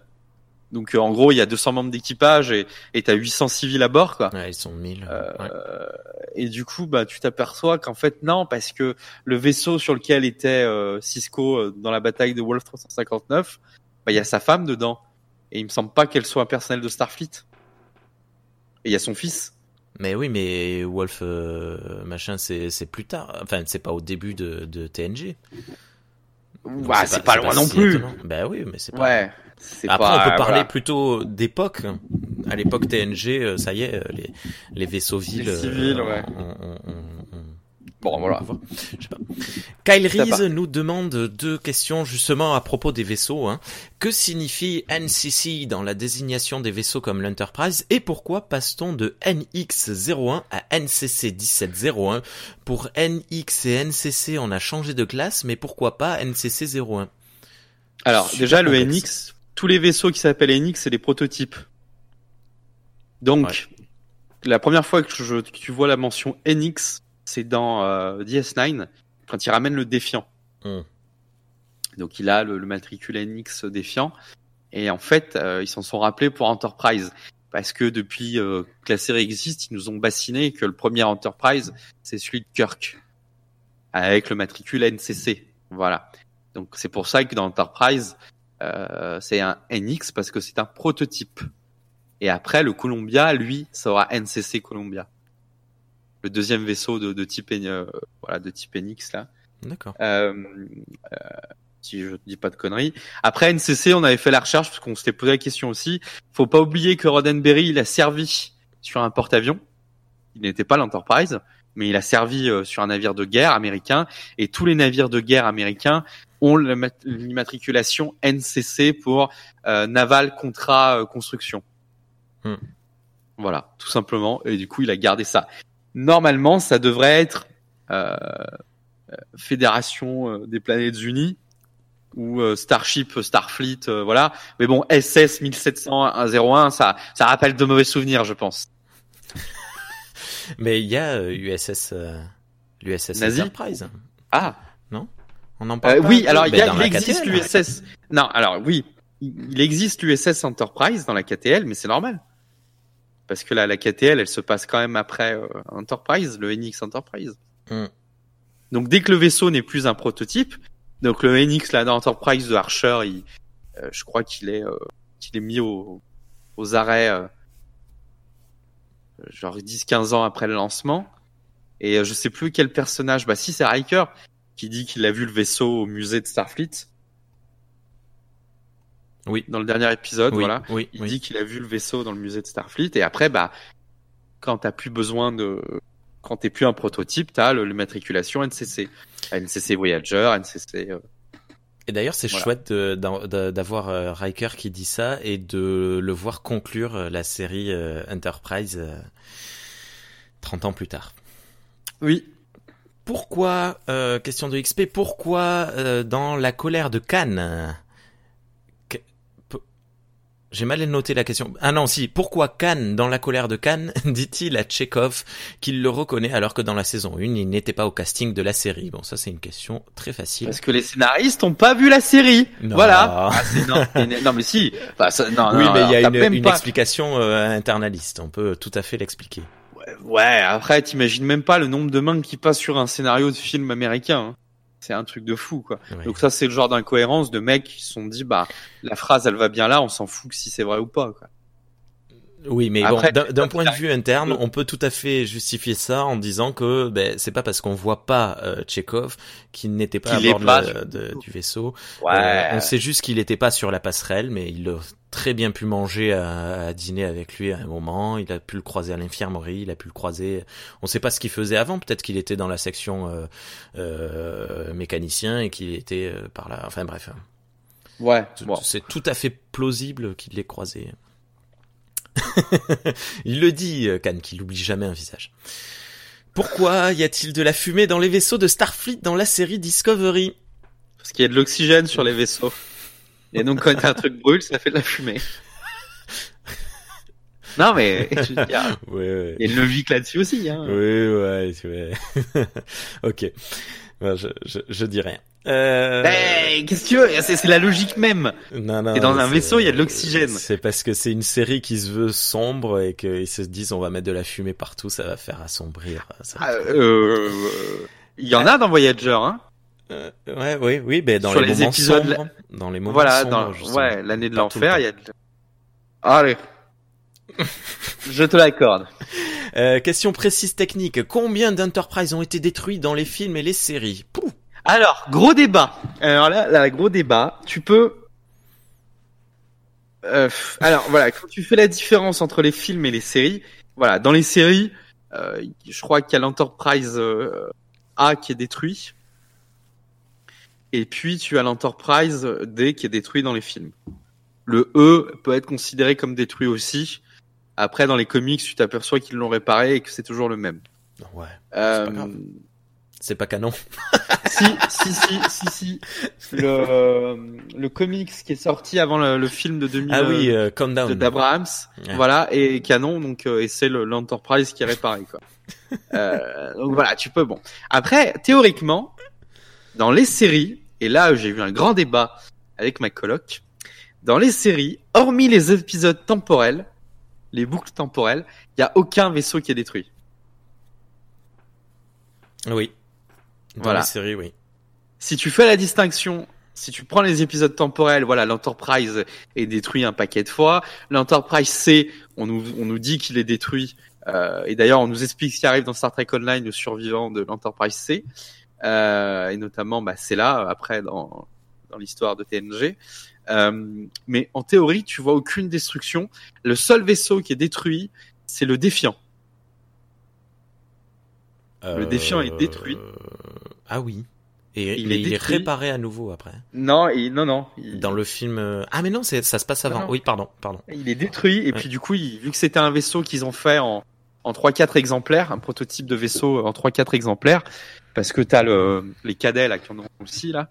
Euh, du coup, bah, ils récupèrent un vaisseau qui était euh, dispo, quoi, de classe défiant. Le défiant Voilà. est une tuerie. Il est vraiment génial ce vaisseau. Mais Pourquoi bon, donc en théorie, il y a aucun vaisseau détruit dans les séries, hormis épisode temporel. Pourquoi y a-t-il peu de Klingons dans les vaisseaux de femmes Klingons de Klingon Et alors, bonne question. Au début, c'est vrai que les, Klingons étaient constitués dans la série euh, TOS comme des un mélange entre des Chinois et des Russes, ultra dominateurs et forcément pas émancipateurs. Hmm. Ils sont construits comme ça, donc forcément, il n'y a pas de place de femmes dans les vaisseaux. Il a fallu attendre, le, pardon, il a fallu attendre le film, euh, euh, le film avec Christopher Lloyd qui campe Ouais. un Klingon pour voir les premières femmes Klingons à bord. Mais du coup, après, Worf confirmera que de toute façon, il y a toujours eu des femmes Klingon, autant de femmes Klingon que d'hommes. Oui, d'ailleurs, dans la série Enterprise, euh, qui se passe avant la série originale, on voit des Klingons euh, à bord de, de, vaisseaux. Exactement, et après, il y a les Discovery, fameuses euh, euh, Lursa et, et, et Beator, Voilà. les sœurs euh, Rudas, Du- euh, Duras, pardon, Rudas, qui sont bien rudes. Pour info, la, la première Klingon, enfin la première actrice à jouer une Klingon avec crête et tout, c'était une bodybuildeuse. Ah ouais? Euh, Dans le film, Dans le film, ouais, ils ont été prendre une, une athlète de haut niveau pour. ouais, elle euh, est géniale. ils voulaient qu'elle soit. euh, Ah balèze, elle est immense. hein. Elle fait au moins 2 Voilà. mètres de haut. Euh, tiens, question longue. Quel a été l'impact de la série originale sur le monde du cinéma et de la TV, au sens où c'est une série qui montrait une société multiethnique et culturelle qui travaille en harmonie en pleine guerre froide et quelques années après la ségrégation?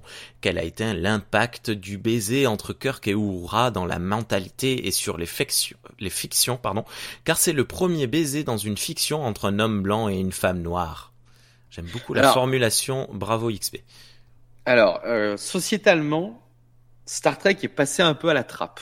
Ouais. Quand c'est sorti à l'époque, c'est passé à la trappe et tout le monde s'en foutait.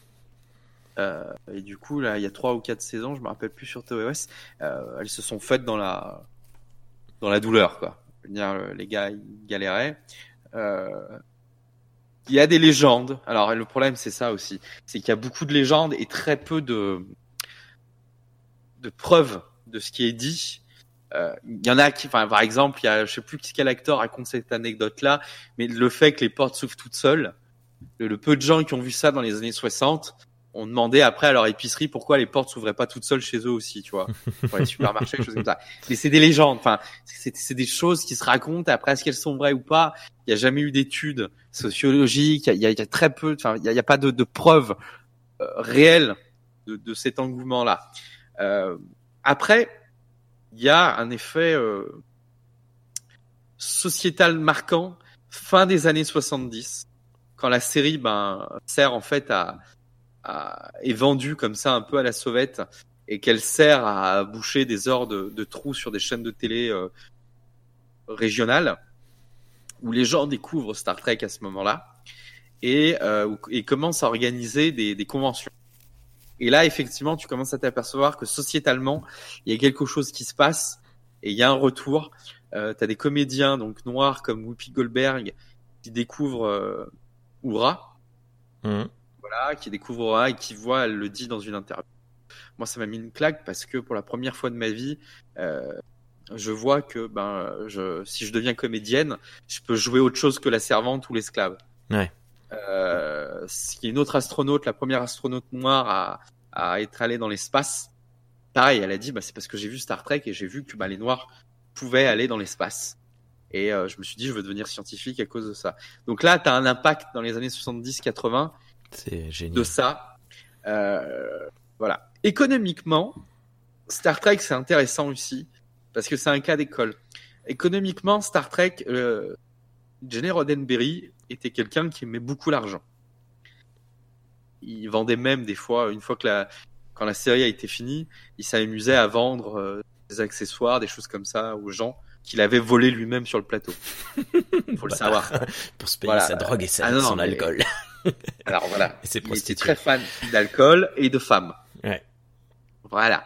Donc, euh, il aimait beaucoup l'argent, tout ça, et on dit que ça aussi, ça reste à prouver parce qu'en fait, c'est un facteur de choses qui ont, qui ont créé ça, mais qui serait à l'origine de la syndication. Alors attention, la syndication, ça n'a rien à voir avec un syndicat.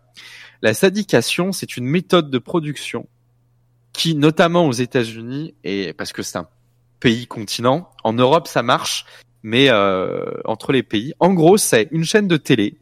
Elle dit voilà, cette série, elle m'intéresse. Ce projet m'intéresse.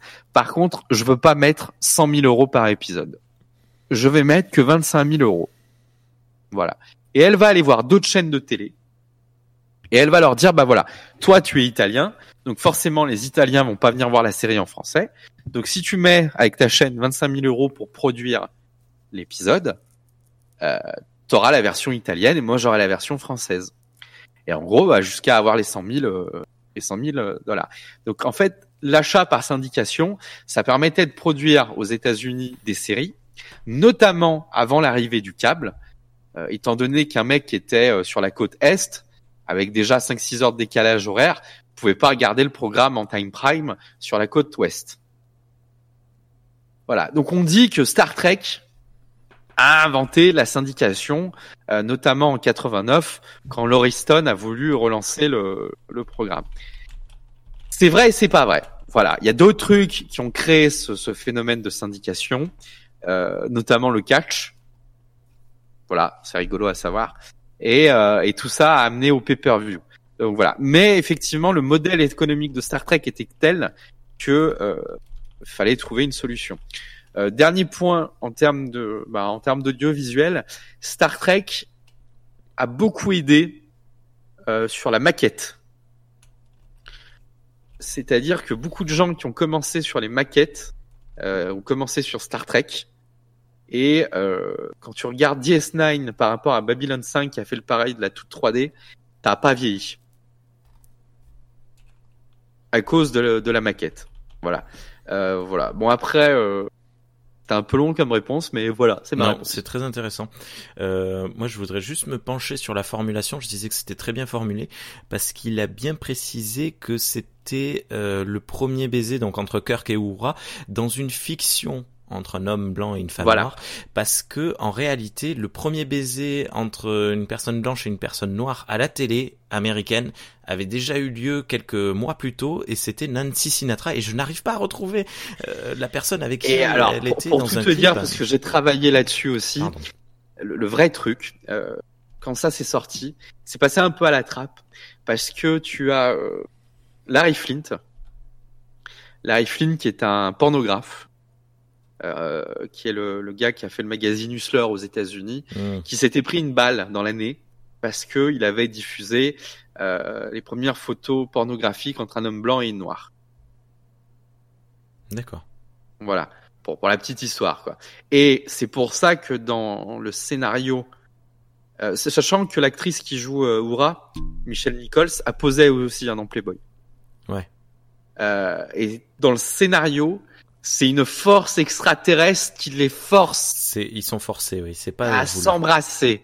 Donc c'est vraiment, je pense, je j'étais pas là-bas, je peux pas te dire que que c'est ça, mais je pense que les événements qui sont arrivés euh, par rapport à, aux problèmes aussi des droits civiques, quelque chose comme ça, ont fait que les, les et à, au gars qui s'est pris la balle, là, ont fait que les scénaristes, ils sont allés avec des pincettes. Hmm. Voilà, parce que euh, je crois que cet épisode, on est déjà dans le début des années 70. Euh, voilà, mais bref, euh, c'est comme on dit, euh, DS9, c'est le premier baiser lesbien. Non. C'est pas vrai. Ça, après, voilà, c'est les mythes. Et c'est, mais c'est, c'est la blague du, de South Park. Star Trek l'a déjà fait. Voilà, euh, c'est, c'est la blague. euh, euh, mais bon, voilà. Et les Simpsons l'ont déjà fait. Faut, faut vraiment prendre avec des pincettes quand on parle d'effets sociétal, euh, euh, au niveau de la télévision. c'est pas ce qui a le plus marqué les gens dans les années 70 Star Trek. Ok.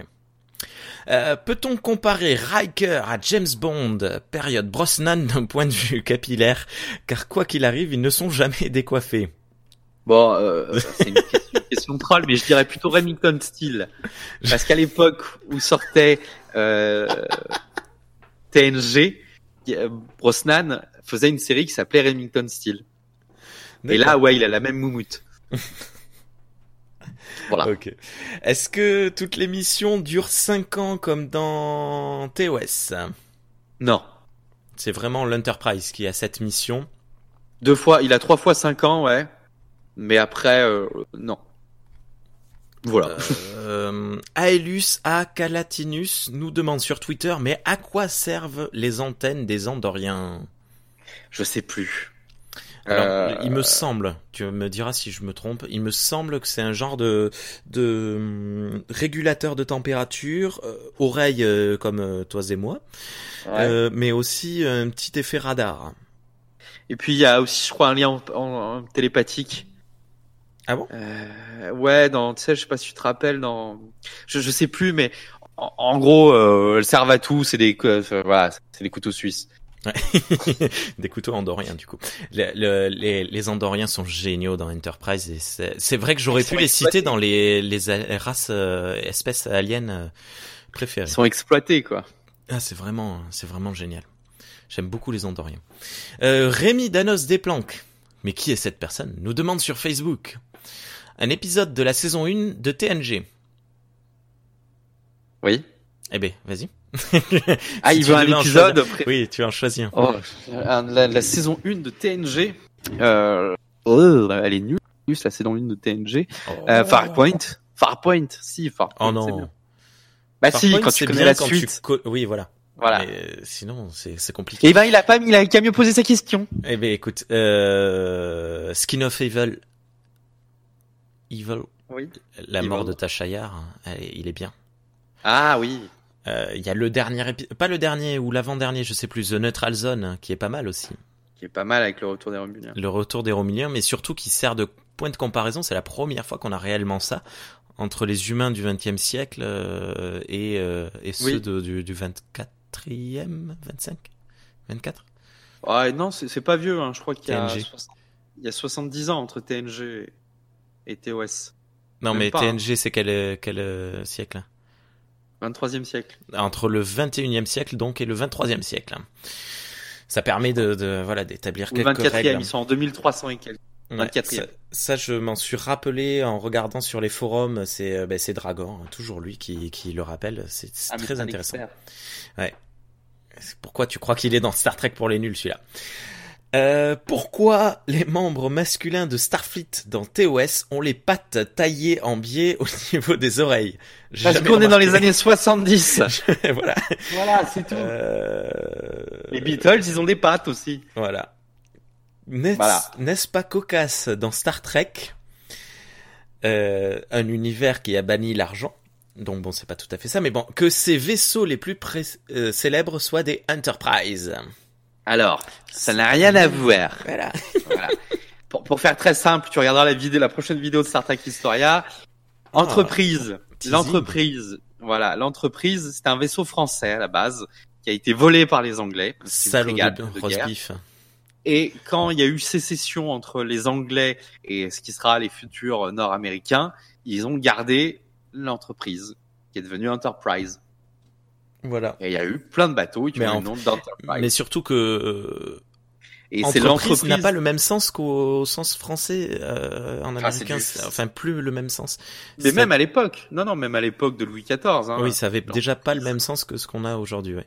C'était pour aller dans le Nouveau Monde. Voilà, c'était pour aller. euh, voilà, c'était. euh, C'est vraiment dans le sens, on entreprend quelque chose, on, on, on crée, on- c'est- c'est dans le sens positif du terme. Dixit le, euh, le commerçant. Euh, euh, Croyez-vous qu'un jour, ah, question très intéressante de production, croyez-vous qu'un jour on verra des crossovers sur grand écran comme Star Trek versus euh, Planet of the Apes ou bien versus Alien La France Ou- veut savoir. Ou versus Alors- Green Lantern. Ou versus Green Lantern. Très intéressant certains de ces crossovers. euh, Ouais. Non, non, euh, il y a des, a des Lantern, crossovers. Il y en a un qui est sorti là récemment chez Ouais. IDW, je crois, ou Spectrum Horse. War. Non, euh, ça c'est pour le Green Lantern, mais il y en a un qui est sorti euh, il y a genre un mois ou deux là, euh, où il y a un crossover avec tous les équipages. Oui, The Q Ah, Conflict. On va Voilà, faire les- un épisode dessus euh, avec Star Trek pour les nuls. Et, et du coup, il, ça c'est intéressant. Non, je pense que ça se fera pas parce que Alors. déjà, euh, faut savoir une chose, c'est que les droits télé n'appartiennent pas à la même entreprise que les droits des films. Voilà. Et que bon, maintenant avec les, les Amazon, les Netflix, les machins, ils sont obligés de tous coopérer pour, euh, pour faire les choses bien. Mais il suffit qu'un jour euh, Paramount euh, siffle euh, la fin de la réclé pour qu'il y ait plus rien. Quoi. Non, mais de toute façon, euh, la Fox qui détient les droits de Planet of the Apes appartient désormais à Disney, et il est hors de question que Disney mette euh, de ses, ses œuvres qui lui appartiennent avec un autre. euh, un autre univers. Peut-être euh, éventuellement euh, une référence à Alien dans le prochain euh, Planète des Singes ou l'inverse, ou ce genre de choses peut-être, mais un crossover directement. Et puis est-ce que c'est vendeur? Ah, et puis tu le sens que maintenant, là, après le, le- on va dire le, le climax ultime qui a été Avenger en termes Mm. de crossover, C'est fini, ça va se casser la gueule là petit à petit, et c'est bien fait Voilà. pour leur tronche. tu sens que tu sens que même Sony a beaucoup de mal à, à vendre par exemple euh, ses crossovers à, à lui quoi. Ouais. Euh, autour du Spider-Verse, enfin bref, ça va être compliqué. Dernière question. Et on va pouvoir enchaîner. Et d'ailleurs, ça tombe bien parce que c'est Faye du podcast euh, James et Faye de, de euh, Geek en série, euh, ou, euh, plein de plein de podcasts. Je vous, je vous invite à les écouter. Qui nous demande quel est notre capitaine préféré et pourquoi. Euh... C'est dur, hein Oui, oui, c'est c'est plutôt cool comme question. Moi, je vrai que j'ai une. euh, Je suis aperçu l'autre jour parce que j'ai écrit un texte sur Picard. On m'a demandé de présenter Picard et euh, la personne qui relit mes textes avant que je les, je les diffuse m'a dit tu t'es enflammé. tu t'es enflammé sur Picard. Et, et effectivement, j'adore DS9, mais je trouve que Picard c'est Starfleet. Picard, c'est l'humain euh, parfait. Ouais. Mais c'est l'incarnation mais de Starfleet, on en parlera tout à l'heure. À la différence des autres qui ont leur interprétation de Starfleet, de, de ce que doit être un humain de Starfleet en service, lui c'est Starfleet. Hmm. À tel point euh, qu'il se permet de recadrer des, des généraux et des, euh, des amiraux qui sont au-dessus de lui en leur disant non, non, mais ça, ça c'est pas nous. Ça, c'est nous. Voilà, on sait que Picard il, trans, il, il fera jamais de de magouille comme Cisco peut le faire ou comme euh, Janeway est poussé à le faire. Hmm. Une- si je fais la différence, c'est qu'il y a vraiment une nuance entre les deux. Euh, Picard, non, c'est la droiture. C'est, euh, bah, on parlait de l'épisode des Cardassiens tout à l'heure, là où il est torturé euh, pendant presque un mois, où il doit dire euh, qu'il y a trois lumières alors qu'il y en a que deux. There are four light. Quatre. euh, Ouais, ouais, je sais plus. Il doit mentir en gros. Il doit mentir. Et, euh, et il tient jusqu'au bout, même s'il avoue qu'il aurait pu, enfin qu'il était sur deux doigts de craquer, quoi, à deux points de craquer. Mais c'est Starfleet.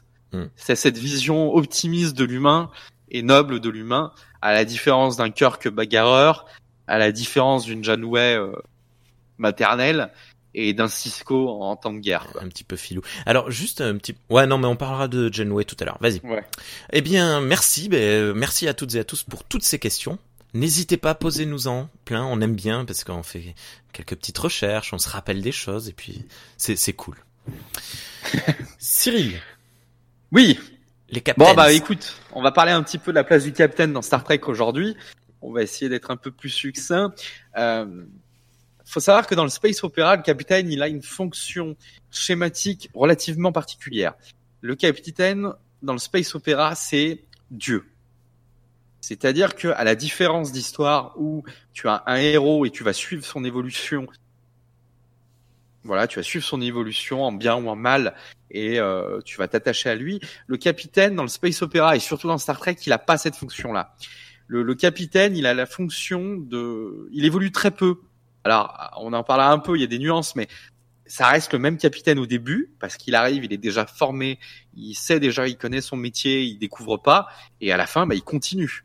Même si on, il a affaire à des crises nouvelles qui vont le forcer à, à changer des fois de point de vue ou d'évoluer, le capitaine lui ne change pas par rapport à son équipage qui lui va évoluer. Et dans le space opéra, vous remarquerez souvent que le capitaine, il, il est balèze, il est beau, il sent bon le sable chaud, mais euh, tu peux pas vraiment lui donner, tu peux lui donner un trait de caractère. On vient de le faire avec euh, Picard ou, ou Kirk, mais tu peux pas décrire réellement toutes ses caractéristiques émotionnelles. Par contre, son équipage, tu peux. Et c'est à travers son équipage que le capitaine exprime ses émotions. En gros, l'équipage du capitaine, c'est ses touches de musique sur un piano. Voilà. Par exemple, on va parler de Picard. Picard, il est balèze, il est euh, charismatique, un peu coléreux quand euh, euh, il estime que ses valeurs sont bafouées, mais euh, quand il doit être filou, quand il doit être dragueur, quand il doit être charmeur, il va s'appuyer sur Riker. Mm. Quand il doit être guerrier, il va s'appuyer sur Worf. Quand il doit être psychologue, diplomate, il va s'appuyer sur, il va, il va s'appuyer sur Troy. Voilà. Donc, dans Star Trek, le capitaine, il a une place qui est vachement différente que dans toute autre série ou tout autre récit. Le capitaine, c'est un point d'amarrage. C'est euh, la référence dans un univers où tu n'as aucune référence. Dans Star Trek, encore plus, où euh, encore une fois, ben c'est le dieu suprême sur la passerelle et les seuls qui évoluent autour de lui, qui gravitent autour de lui, et ben ce sont les vrais personnes, enfin ce sont les personnages qui ont qui vont eux avoir une évolution. Voilà. Est-ce que tout est compris? Est-ce qu'il y a des questions? Euh, pas pour moi. Voilà. Bon.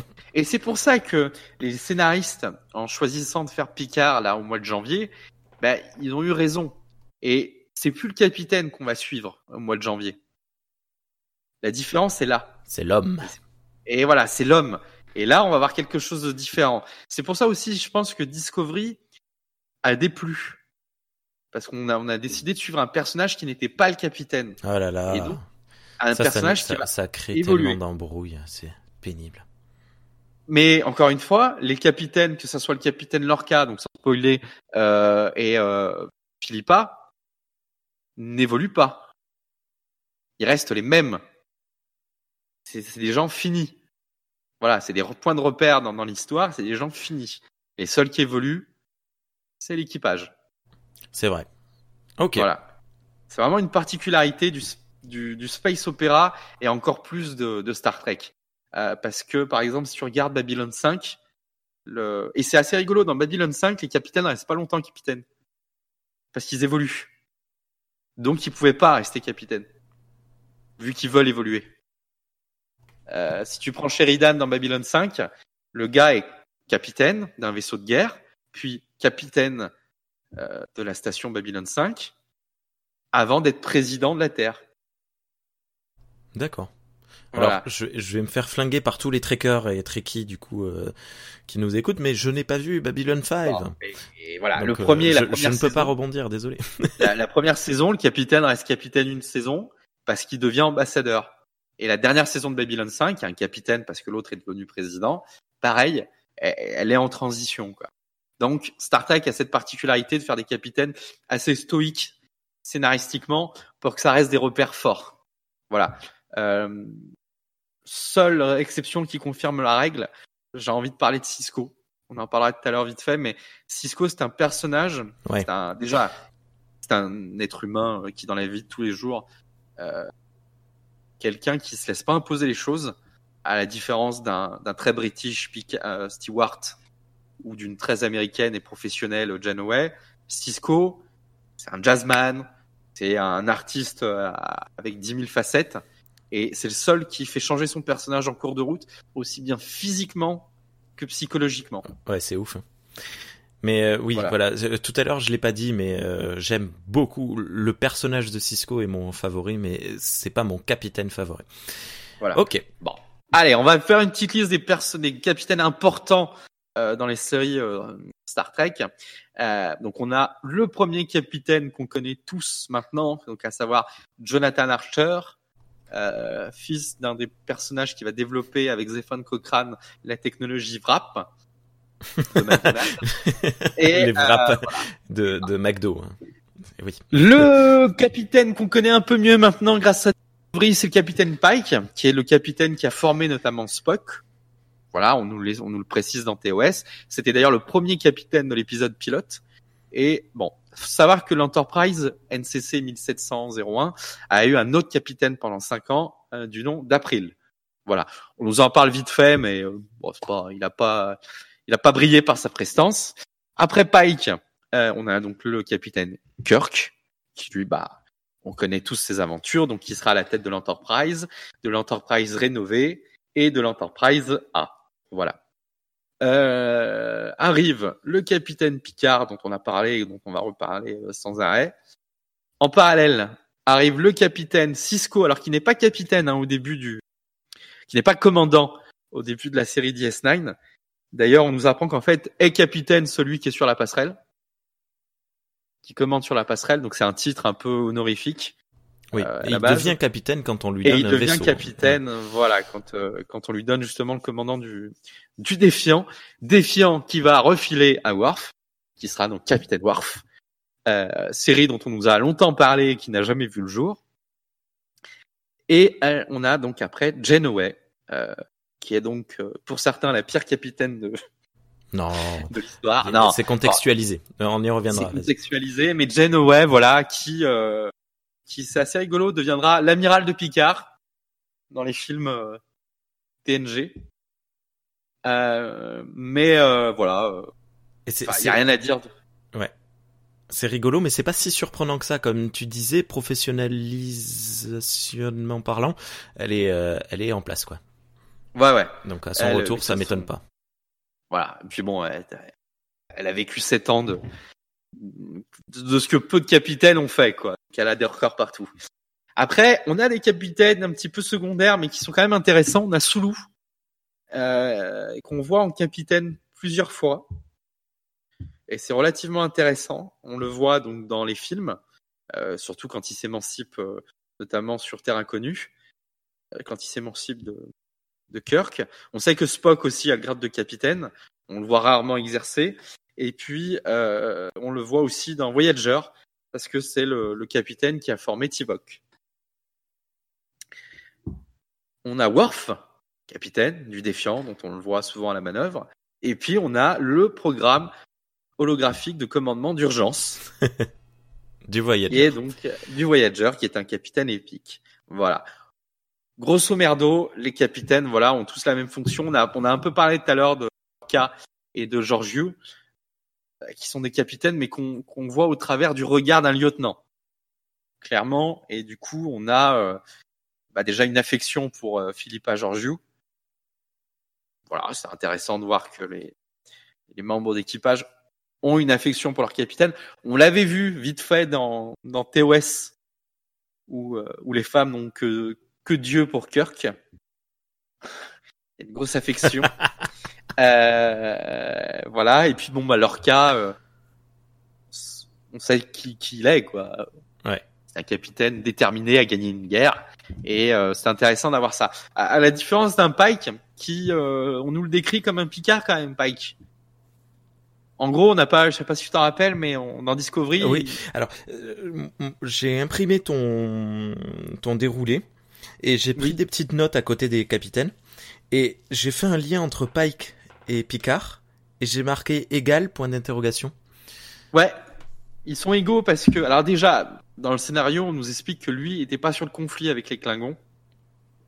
Et, euh, et quand, euh, bah, tu vois, lui, il se sent honteux de pas avoir servi durant la guerre. Ouais. Il était en mission d'exploration et, euh, et je sais plus c'est quel amiral qui lui a dit, mais on vous a pas fait venir sur le front parce que vous étiez la, la dernière chose qui représentait Starfleet et on voulait pas le voir sali par la guerre. Mais c'est Voilà. le, c'est, hum, j'ai- oublié son nom, mais c'est la seule euh, amirale que, que l'on suit du début à la fin. Oui, voilà, ouais. Du coup, euh... mais ouais, Pike est, euh... ça transige pas quoi. Ouais. Il y a une règle, elle est faite pour ça, et puis euh... et puis il a ce petit côté un peu euh, cowboy de cœur quoi. Mais il est très, euh... il est très picardesque. Mais je trouve même le Pike de hum, Where No Man, non pas, hum, euh, La cage. De la cage, euh, mais l'épisode original, enfin bon, Oui. même la, la version, même la ménagerie, euh, je trouve que ce Pike-là ressemble également pas mal à Picard, même si pour le coup on a un Pike un peu dépressif parce qu'il vient de perdre euh, pas mal de membres d'équipage. Bon, il y, a- il y avait toute un, un pro- une problématique, mais il avait ce côté euh, euh, représentant euh, d'une humanité, euh, j'allais dire supérieure, mais euh, plus évoluée, plus avancée. Et même dans la KTL. Hein. Enfin, je veux dire, Pike et Kirk, c'est les deux personnages à avoir leur équivalent dans la KTL. Euh, Pike aussi, dans la KTL, il est très... euh, Ben, tu vois, je, tu parlais de paternalisme euh, tout à l'heure. Je trouve le Pike de la KTL un petit peu trop euh, papa. Ah, il est pas mal aussi dans Discovery. Hein. Il faut aller chercher Spock. Euh, Spock, il a pas pu faire ça. Euh, T'as t'as l'impression que c'est une mère qui apprend que son fils il vole des sucettes, quoi. Euh, c'est pas mon fils, il fait pas ça. euh. pas possible. Non, bah, oui, c'est lui. vrai, c'est vrai. Mais il est moins donneur de le. Non, si, il est vachement si, si, donneur de leçons. super donneur de leçons. Ouais, j'ai rien dit. Et ça, c'est Euh, un point négatif par rapport à Picard. Picard aussi, là. Et Picard aussi, mais c'est différent. Ouais, Moi, il a, Picard, il, me dit british. quelque chose, je l'écoute. Euh, Pike, j'ai plutôt envie de lui mettre un Wamashigeri. Ouais. Après, Picard, moi, moi, je le vois comme ça parce que déjà dans Dune, Stewart dans Dune, dans Dune, il est très chiant. Hein. Il est très Ouais, très chiant. euh, il y est, Voilà. il y est euh, deux scènes. Mais oui, oui, oui. C'est bah sur les deux scènes, il m'a fait chier. voilà. Son personnage, par contre, dans le bouquin est, est génial. Donc voilà. Bon après sur les capitaines, euh, on parlait tout à l'heure qui est le capitaine le plus marquant. Effectivement, c'est c'est Picard. Enfin pour moi, hein, tu me diras après pour toi qu'est-ce qu'il en est, mais Si, si. Pi- Picard, il est marquant sur plein de points de vue. Déjà, le personnage en lui-même est bien écrit et bien construit. Euh, c'est un personnage très fort. Euh, C'est un personnage qui, en termes de scénario, vit des choses dramatiques plus d'une fois et, et ne change pas. Il ne change pas dans ses règles. Il perd sa famille, il perd, euh, il est mutilé par les Borg, il est responsable lui-même de, milliers d'autres, euh, de milliers, si n'est de millions de morts. Euh, il a un long lourd, un lourd tribut. Euh, il est aussi responsable de l'arrivée de Q euh, dans l'univers de Star Trek parce que bon bah il lui répond parce qu'il se laisse pas faire. Il, voilà, c'est un personnage qui est complet. D'ailleurs, on verra que Cisco, même si la série est géniale, euh, quand Cisco rencontre Q, bah, tu sens que les scénaristes n'ont pas voulu continuer parce que ça, ça, ça donnerait pas les mêmes échanges. Cisco, il est plus dans la boxe, notamment il y a cette allégorie avec la boxe. Alors, Oui, que, bien hein, que- que ça. Picard refuse de jouer au jeu de, de Q. Et c'est là où c'est intéressant, où c'est un parfait représentant de l'humanité avec ses défauts, parce que Picard assume les défauts de l'humanité. Là où Cisco, euh, euh, c'est pas qu'il les assume pas, mais il veut aller au-delà. Voilà, il, il veut pas regarder dans le passé, il veut regarder que là dans l'avenir, quoi. Euh, voilà, donc Pike, Picard, voilà. Picard aussi, c'est un personnage important parce qu'en termes de production, c'est le, personnage du pivot. Euh, pour les raisons suivantes, Roddenberry meurt durant la production de TNG. Euh, arrivent donc de nouveaux scénaristes qui officieront après sur les deux autres séries. Et bah, l'arrivée de Picard et de Locutus, tu sens qu'on change d'époque. Change d'époque en termes de production, en termes de, de dramaturgie. Euh, ça y est, euh, Star Trek a un vrai méchant, un vrai, un, un vrai ennemi que tu peux pas vaincre. Euh, et du coup, ça change la donne. Ça change la donne. C'est des épisodes aussi qui sont beaucoup plus marquants, notamment l'épisode euh, Inner. euh, Inner Light, voilà, qui est probablement un de mes épisodes favoris. un des plus grands épisodes voilà de la, de la saga. Euh, T'as des épisodes comme ça qui sont très marquants et euh, tu sens que bon après sur les films ils ont déconné sur les deux derniers mais avec Picard mais tu sens déjà que Génération c'était aussi un changement d'époque que le film est pensé comme un changement d'époque comme l'a été donc euh, Picard. Picard c'est un changement d'époque aussi parce qu'il introduit le premier spin-off de la série c'est-à-dire la première série à pas s'appeler, enfin ne, pas être euh, entièrement dédiée à, un vaisseau Enterprise. Une, une série qui se passe en même temps que les deux dernières saisons de TNG. Euh, donc il y a des échanges, il y a des choses comme ça, et c'est une série dont Picard, le personnage, est responsable de ce qui est devenu Cisco. Oui. Voilà, là c'est intéressant et, tu sens que c'est tout un basculement. C'est pour ça que, à mon avis, Picard c'est le personnage pivot et ils ont bien fait les gars de partir. Même si j'aurais adoré voir le retour de de Cisco, hein. Euh, c'est un personnage qui, euh, bah, qui, j'espère que la série sera digne du personnage qu'il est, quoi. Aucune chance selon moi. Euh, Oh. je, je voudrais juste faire une mention quand même spéciale dans euh, les capitaines marquants à Janeway. Euh, parce que comme tu disais tout à l'heure, on a trop souvent tendance à dire que Janeway euh, c'est euh, c'est une maman machin truc. Mais ce qui est très intéressant avec euh, Janeway, c'est qu'elle est euh, du, du fait des, des circonstances de, de la création de Voyager, elle est obligée d'être à la fois une mère, mais d'avoir un point de fer, d'être euh, une forme de de- d'image iconique pour son équipage, donc euh, d'être euh, à la fois intransigeante, mais de savoir caresser, machin. Et je trouve que ce personnage est beaucoup plus complexe qu'on ne le qu'on ne le pense euh, du fait que ben, vu qu'il se retrouve complètement piégé à l'autre côté de de j'allais dire l'univers de la galaxie euh, Je- Janeway a eu un traitement de, de assez intéressant je trouve Alors, je suis d'accord avec toi sur le, sur le point de vue où c'est un capitaine qui est dans un, qui est dans un rôle qu'on connaît pas dans Star Trek. Donc effectivement, elle a dû inventer un truc. Euh, je pense qu'effectivement, on a pu voir avec la saison 2 de, de Discovery, avec ce côté un peu Survivor, où euh, que, que c'était difficile de coller ça à l'esprit Star Trek, à l'esprit humaniste de Star Trek. Euh, Voyager, c'est pensé comme un Survivor Space. D'accord? Le principe du Survivor Space. Euh, tiens, je vais vous le remettre dans la chronologie. Il me semble que Voyager sort à peu près en même temps, si ce n'est après que Farscape, qui est le pur Survivor Space Hmm. euh, de cette dessinée-là, Ex- et un petit- excellente série et, et un petit peu avant Battlestar Galactica. Excellente série Et- également Quand tu regardes Battlestar Galactica en termes de Survivor Space, tu comprends que le, que qu'il fallait pas focaliser sur un seul personnage et que le rôle là du divin, tu vois, du, du, du personnage où tout vient à lui tout le temps, sur un Survivor Space, bah ça, ça rend pas crédible en fait. T'as trop de choses sur les épaules de Janeway. Euh, et du coup, c'est pas crédible. Alors que par exemple, dans Battlestar Galactica, vu que tu suis plein de personnages en même temps, bah, ils ont chacun un peu un poids à eux sur leurs épaules dans, dans ce Survivor Space. Notamment les seuls, enfin les seuls épisodes. Voyager est cool, hein, mais les épisodes où, où tu, tu, tu comprends vraiment que c'est un Survivor Space. Tu vois les épisodes sur l'année de l'enfer, les deux où ils sont bombardés à longueur de temps là.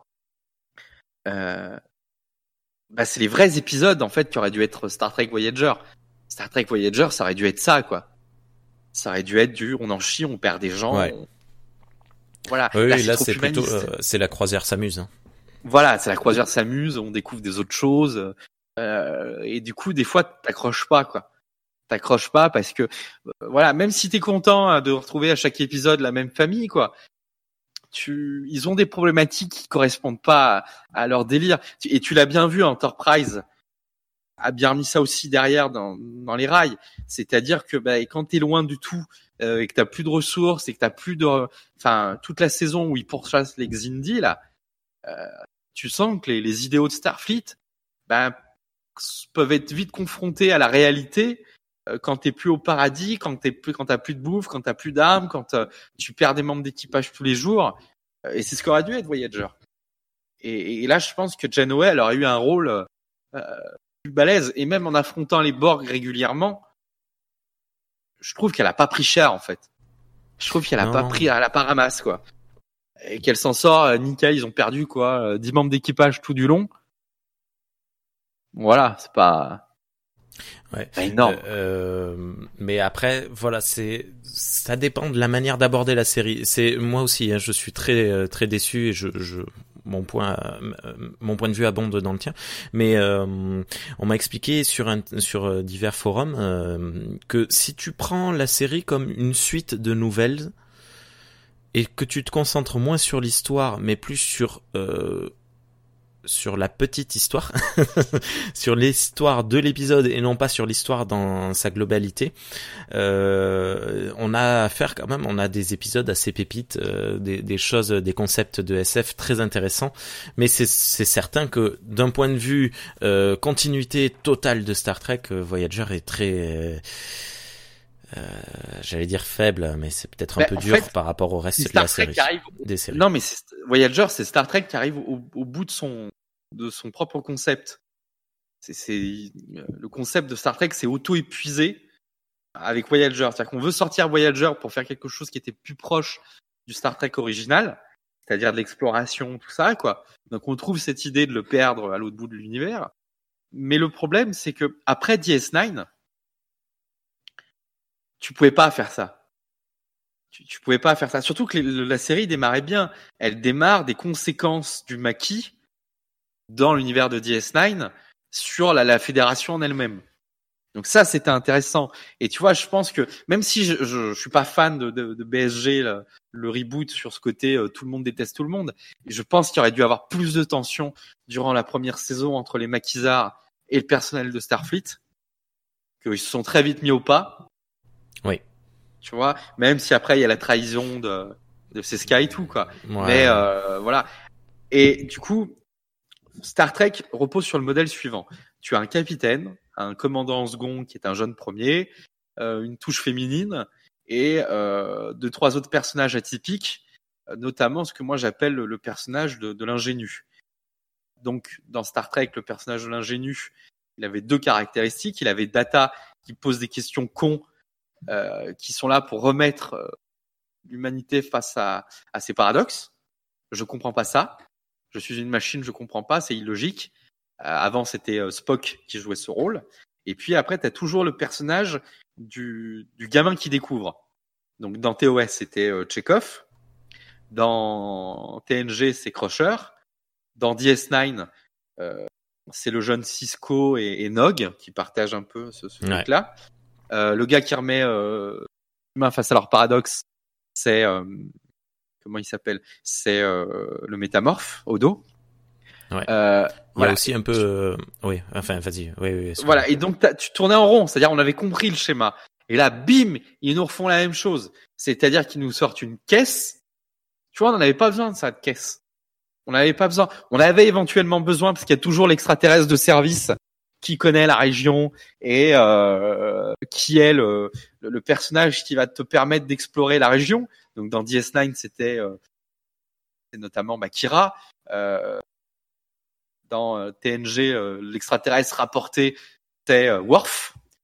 bref, t'as toujours ce personnage, et tu vois, dans TOS, c'était c'était Spock. Tu vois, Nelix aurait suffi, par exemple. Et Kess, bah, tu sens très vite que ça prend pas, vu que l'actrice, déjà, bah, elle se barre, et puis après, elle fait des, elle fait des attouchements sur mineurs. Donc, c'était ah, pas ah, le bon personnage. Ah, oui, d'accord. Je sais pas. C'était pas le bon, ah, ouais, ouais. c'était pas le bon personnage. Bon. Et puis, il y a une malédiction Star Trek. Star Trek devient intéressant au bout de la quatrième saison. Et effectivement, wow. fin de la troisième saison, non, dans Voyager, fin de la troisième saison, t'as les Borg. Euh...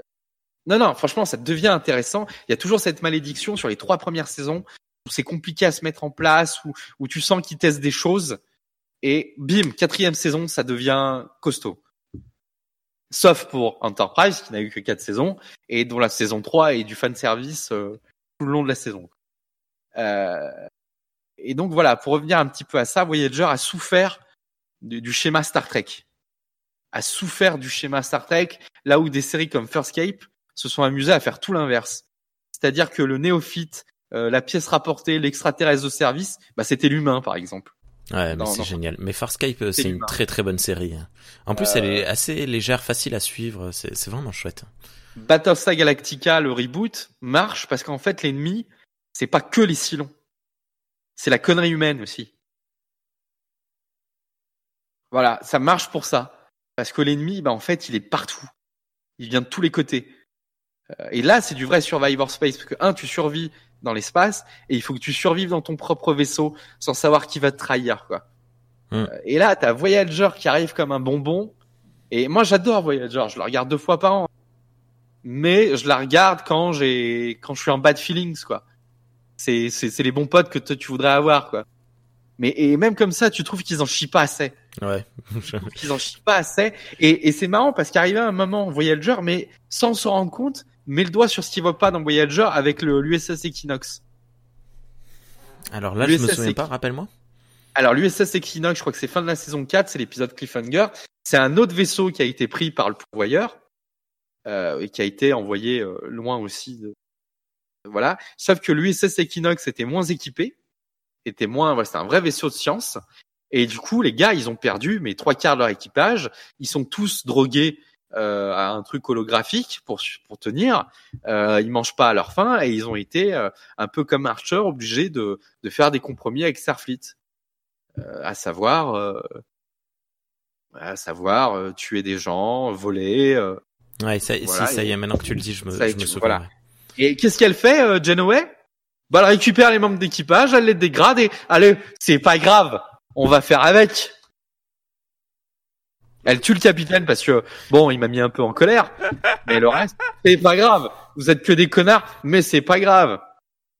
Voilà. Tu, vois, c'est un peu le problème de, de Voyager où elle récupère euh, tous les, les paumés de la Terre et euh, c'est jamais grave. C'est c'est jamais grave. Voilà. Mais après, il y a des épisodes, t'as raison, c'est des pépites. Il y a des épisodes, enfin l'année de l'enfer, je trouve que c'est ce qu'aurait dû être Voyager tout le long de la série. Euh, c'est l'épisode où t'as le docteur holographique euh, qui est en fait réactivé euh, concernant le... Ah merde.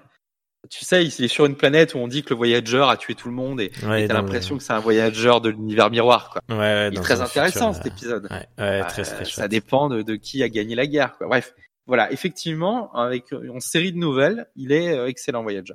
Mais bon, pour revenir à notre problématique du jour du capitaine, voilà, Janeway, elle est badass, que quand elle en chie, et vu qu'elle en chie pas assez sur toute la série, et ben le personnage passe à côté. Voilà. Après, euh, je sais pas si Kat Mulgrew avait à l'époque euh, assez de, pouvoir pour refaire la série ou pas.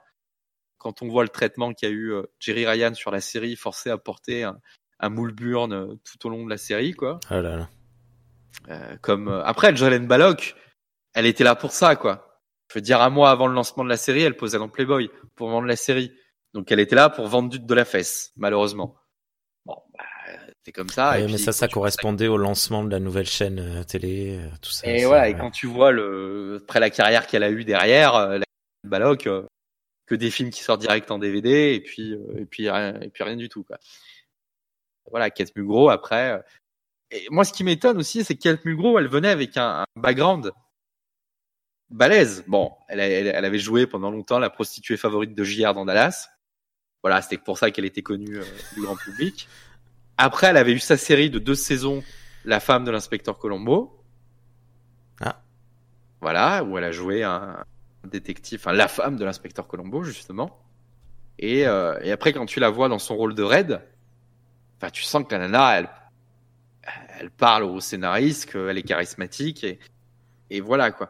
Mais euh, sur l'interview qu'elle donne dans le documentaire Les Capitaines, elle le dit clairement. J'ai jamais rien compris à l'univers Star Trek.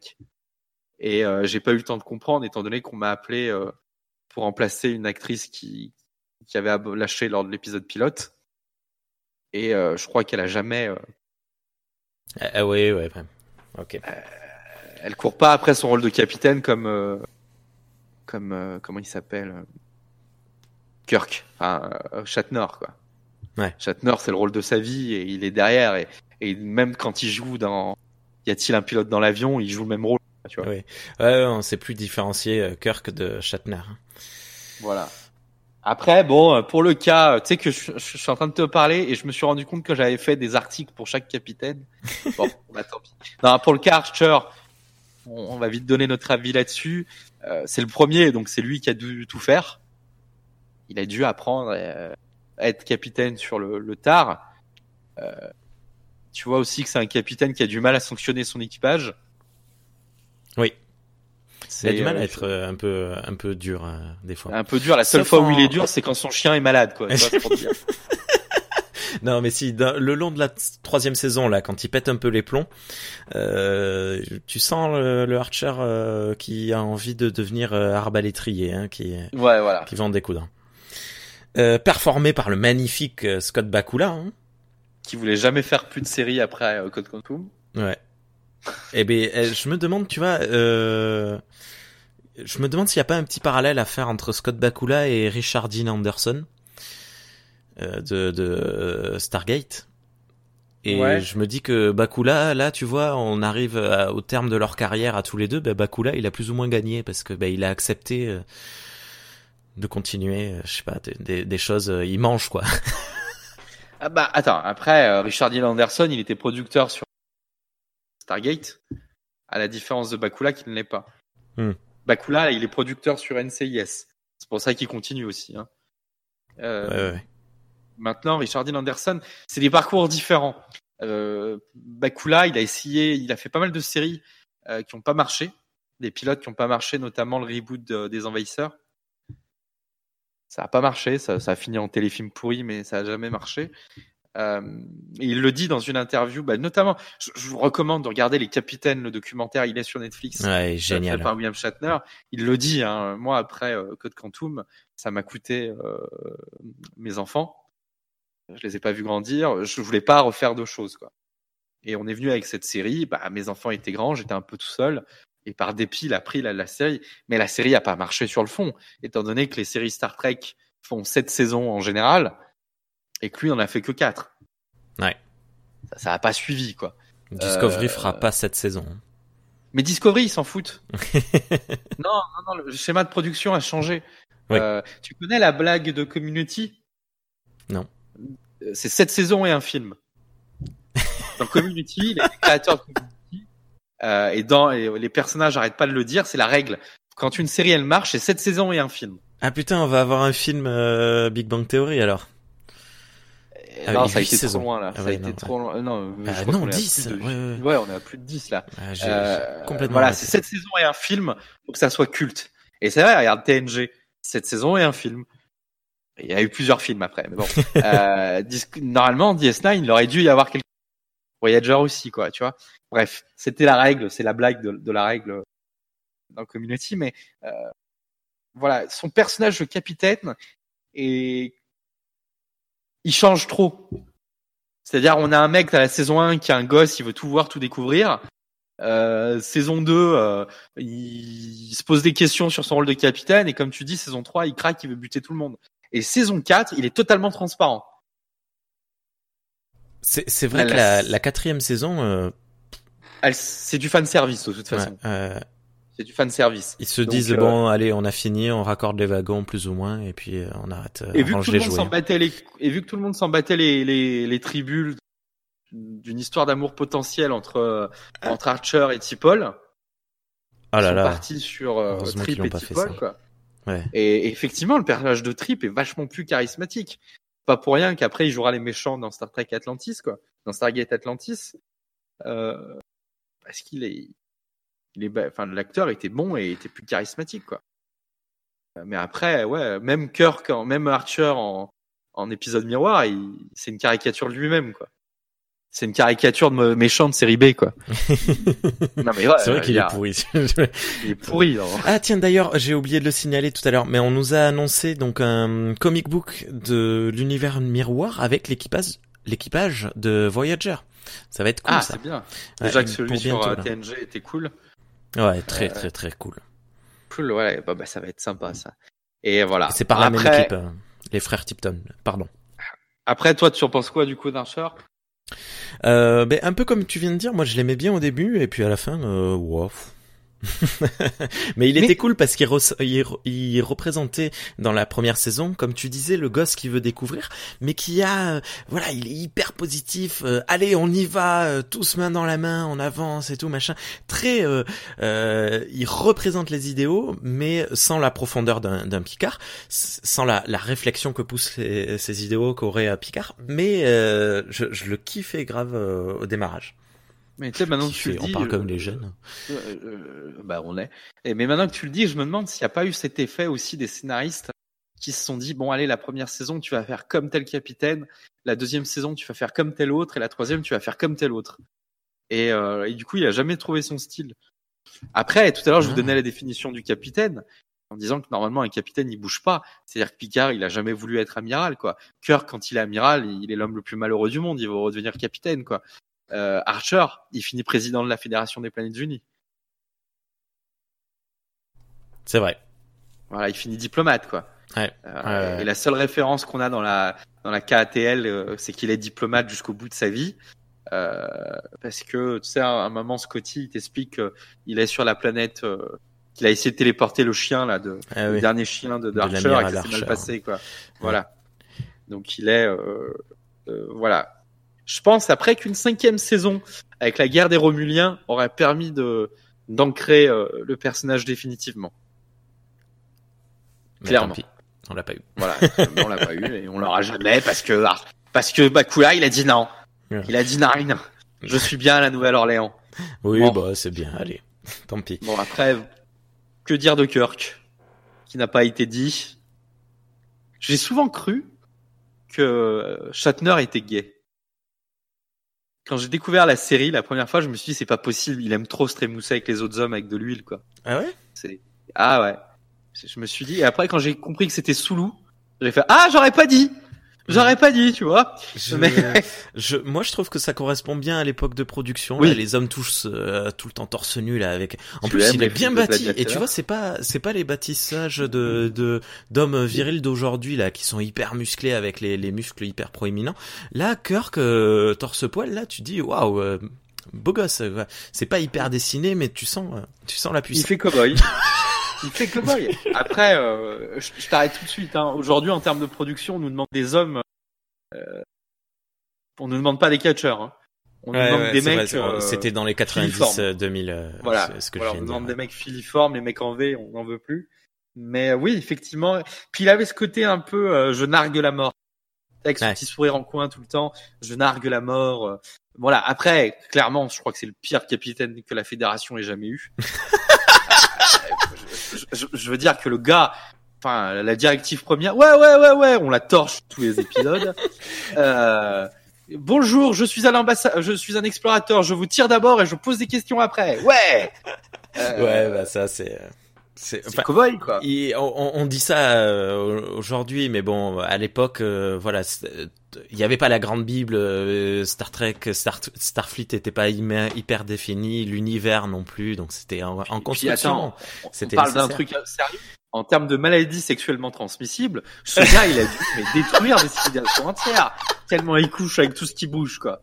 Enfin, D'ailleurs, c'est une blague alors- dans, dans, dans la KTL, ça. Qui mais ça c'est alors euh, bon, dans la KTL c'est une blague, mais dans TOS c'est jamais vraiment gratuit. Ça, ben une fois de plus, je rappelle au pro- je ramène au propos de Dragor, euh, c'est euh, c'est nécessaire à l'avancée de l'histoire. C'est-à-dire qu'il drague euh, des personnages féminins, mais c'est plus par manipulation pour les amener à faire d'autres choses. Tu vois ce que je veux dire? Oui, ouais, ouais. En plus, c'est un trou du cul, tu vois. Il n'y a aucune valeur. Dans Miri, quand il drague, enfin il la drague, il lui amène ce qu'elle veut qu'il lui amène, c'est vraiment par manipulation, cette pauvre adolescente. euh, oui. Ouais. Après, il a quand même roulé une pelle à Jessica Fletcher. Ouais. Ouais, ça- respect. Ouais. Mais euh... non, mais pour pour la blague après ouais, euh, même que je sais plus si c'est pas Janeway ou Riker qui disent que s'ils étaient euh, capitaines aujourd'hui les ah, je crois que c'est Janeway. Elle dit si qu'il était capitaine aujourd'hui mais il serait en cours martial toutes les semaines quoi. Elle fait une référence à ça, quand elle explore avec euh, avec Tuvok euh, son passé quand il était gamin, euh, quand il était jeune enseigne. Euh, non, je, je me un voyage plus. mental. Ils font un voyage mental dans le passé de Tuvok où il enseigne à bord du vaisseau de Sulu. À l'époque où Sulu décide d'ignorer les ordres de la Fédération et d'aller chercher son capitaine dans la prison à Chronos là. Et elle lui je- dit mais je- les- ça revient pas. Mais ah, euh, oui, voilà oui. et elle lui dit clairement Janowell et les Kirk et, et les McCoy euh, ils, ils seraient en cours martial toutes les semaines en fait. Euh, ils jamais aux ordres quoi. Voilà. euh. Après, bon, c'est le plus jeune capitaine, soi-disant, c'est le plus jeune gars à être promu capitaine. C'est un tricheur aussi, vu que c'est le seul à triompher du Koishiba Maru. Et de Hmm. toute façon, son personnage nous est vendu comme un joueur de poker. Voilà, c'est un joueur de poker. euh, Il est toujours en train de bluffer. Et, c'est dans la définition. Oui. voilà, du, du personnage. Bon. On a assez parlé de Picard, je pense. Ouais. Voilà, Picard, il, il est iconique. On va parler un peu de Cisco, vu qu'on a déjà parlé de Janeway. Euh, Cisco, quoi. Alors, faut savoir une chose. Cisco, c'est aussi, euh, c'est le l'acteur. Il avait joué euh, dans pas mal d'autres films avant. Et euh, je vais le dire comme je le comme je le sens en tant que mâle hétéro blanc euh, cisgenre. Euh, C'était la première fois que je voyais un noir avec un, Un rôle aussi important. personnage, voilà, en tant que personnage principal dans une série. Ouais. Et quand il a, quand il a eu le bouc et qu'il s'est rasé la tête, j'ai cru qu'ils avaient changé le personnage. Ah bravo. Mais parce que j'avais pas l'habitude. Enfin, je veux dire, euh, je viens d'un milieu très blanc. Euh, même les Congolais que je connais, moi, en tant que portugais, enfin en tant que euh, descendant de portugais, ils sont blancs. Voilà. Euh, et, et du coup, j'avais pas l'habitude, à part Eddie Murphy, euh, de voir des noirs à la télé, quoi. Et c'est vrai qu'au début, j'ai cru qu'il m'avait changé le, le personnage. Et, euh, et j'étais resté avec l'idée. Enfin, c'est une anecdote. Hein, ça vaut. Est-ce que j'aurais le droit à une carte au Rassemblement national? Je ne pense pas. Mais euh, c'est vrai que maintenant, quand j'ai revu la série il y a une dizaine d'années et que j'ai fait attention au nom, j'ai dit ah, mais en fait ils l'ont pas changé Avery Brooks. Et c'est un gars quand tu le vois aujourd'hui, tu le reconnais pas encore. Non, c'est ouf. C'est ouf, c'est un gars qui passe son temps à se métamorphoser euh, tout le temps quoi. Et, euh, et je trouve que c'est le, le seul cas de capitaine où le gars il s'est dit au bout de trois saisons il y a un truc qui va pas. Avery Brooks, tu sens qu'il était impliqué. Alors il a fait des épisodes notamment. C'est lui qui réalise le très bel épisode euh, où justement il parle, tu sais, là où ils sont des, des scénaristes, enfin des, des romanciers des Ah. années 30. Quel, euh, quel Voilà. C'est lui qui fait cet épisode-là. Là. Et, euh, et tu sens qu'il s'est investi après la saison 3.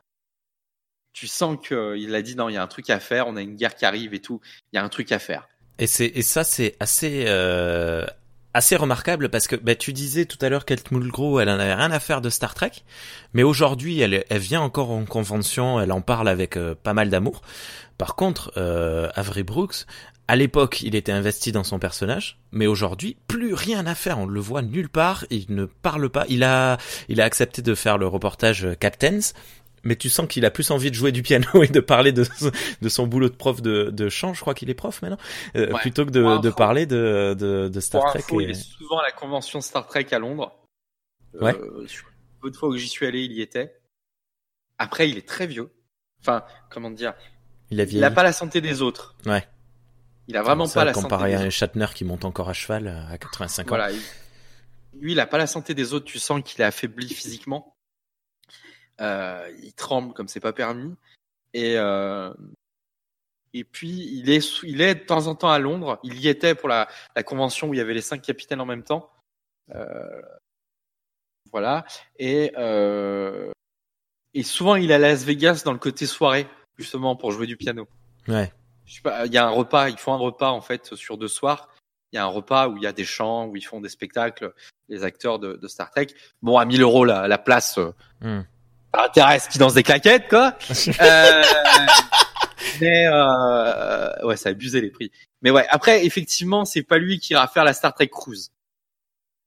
Voilà, c'est pas lui qui ira faire. euh, qui c'est qui l'a fait souvent? Mais je crois qu'il est fan de ça.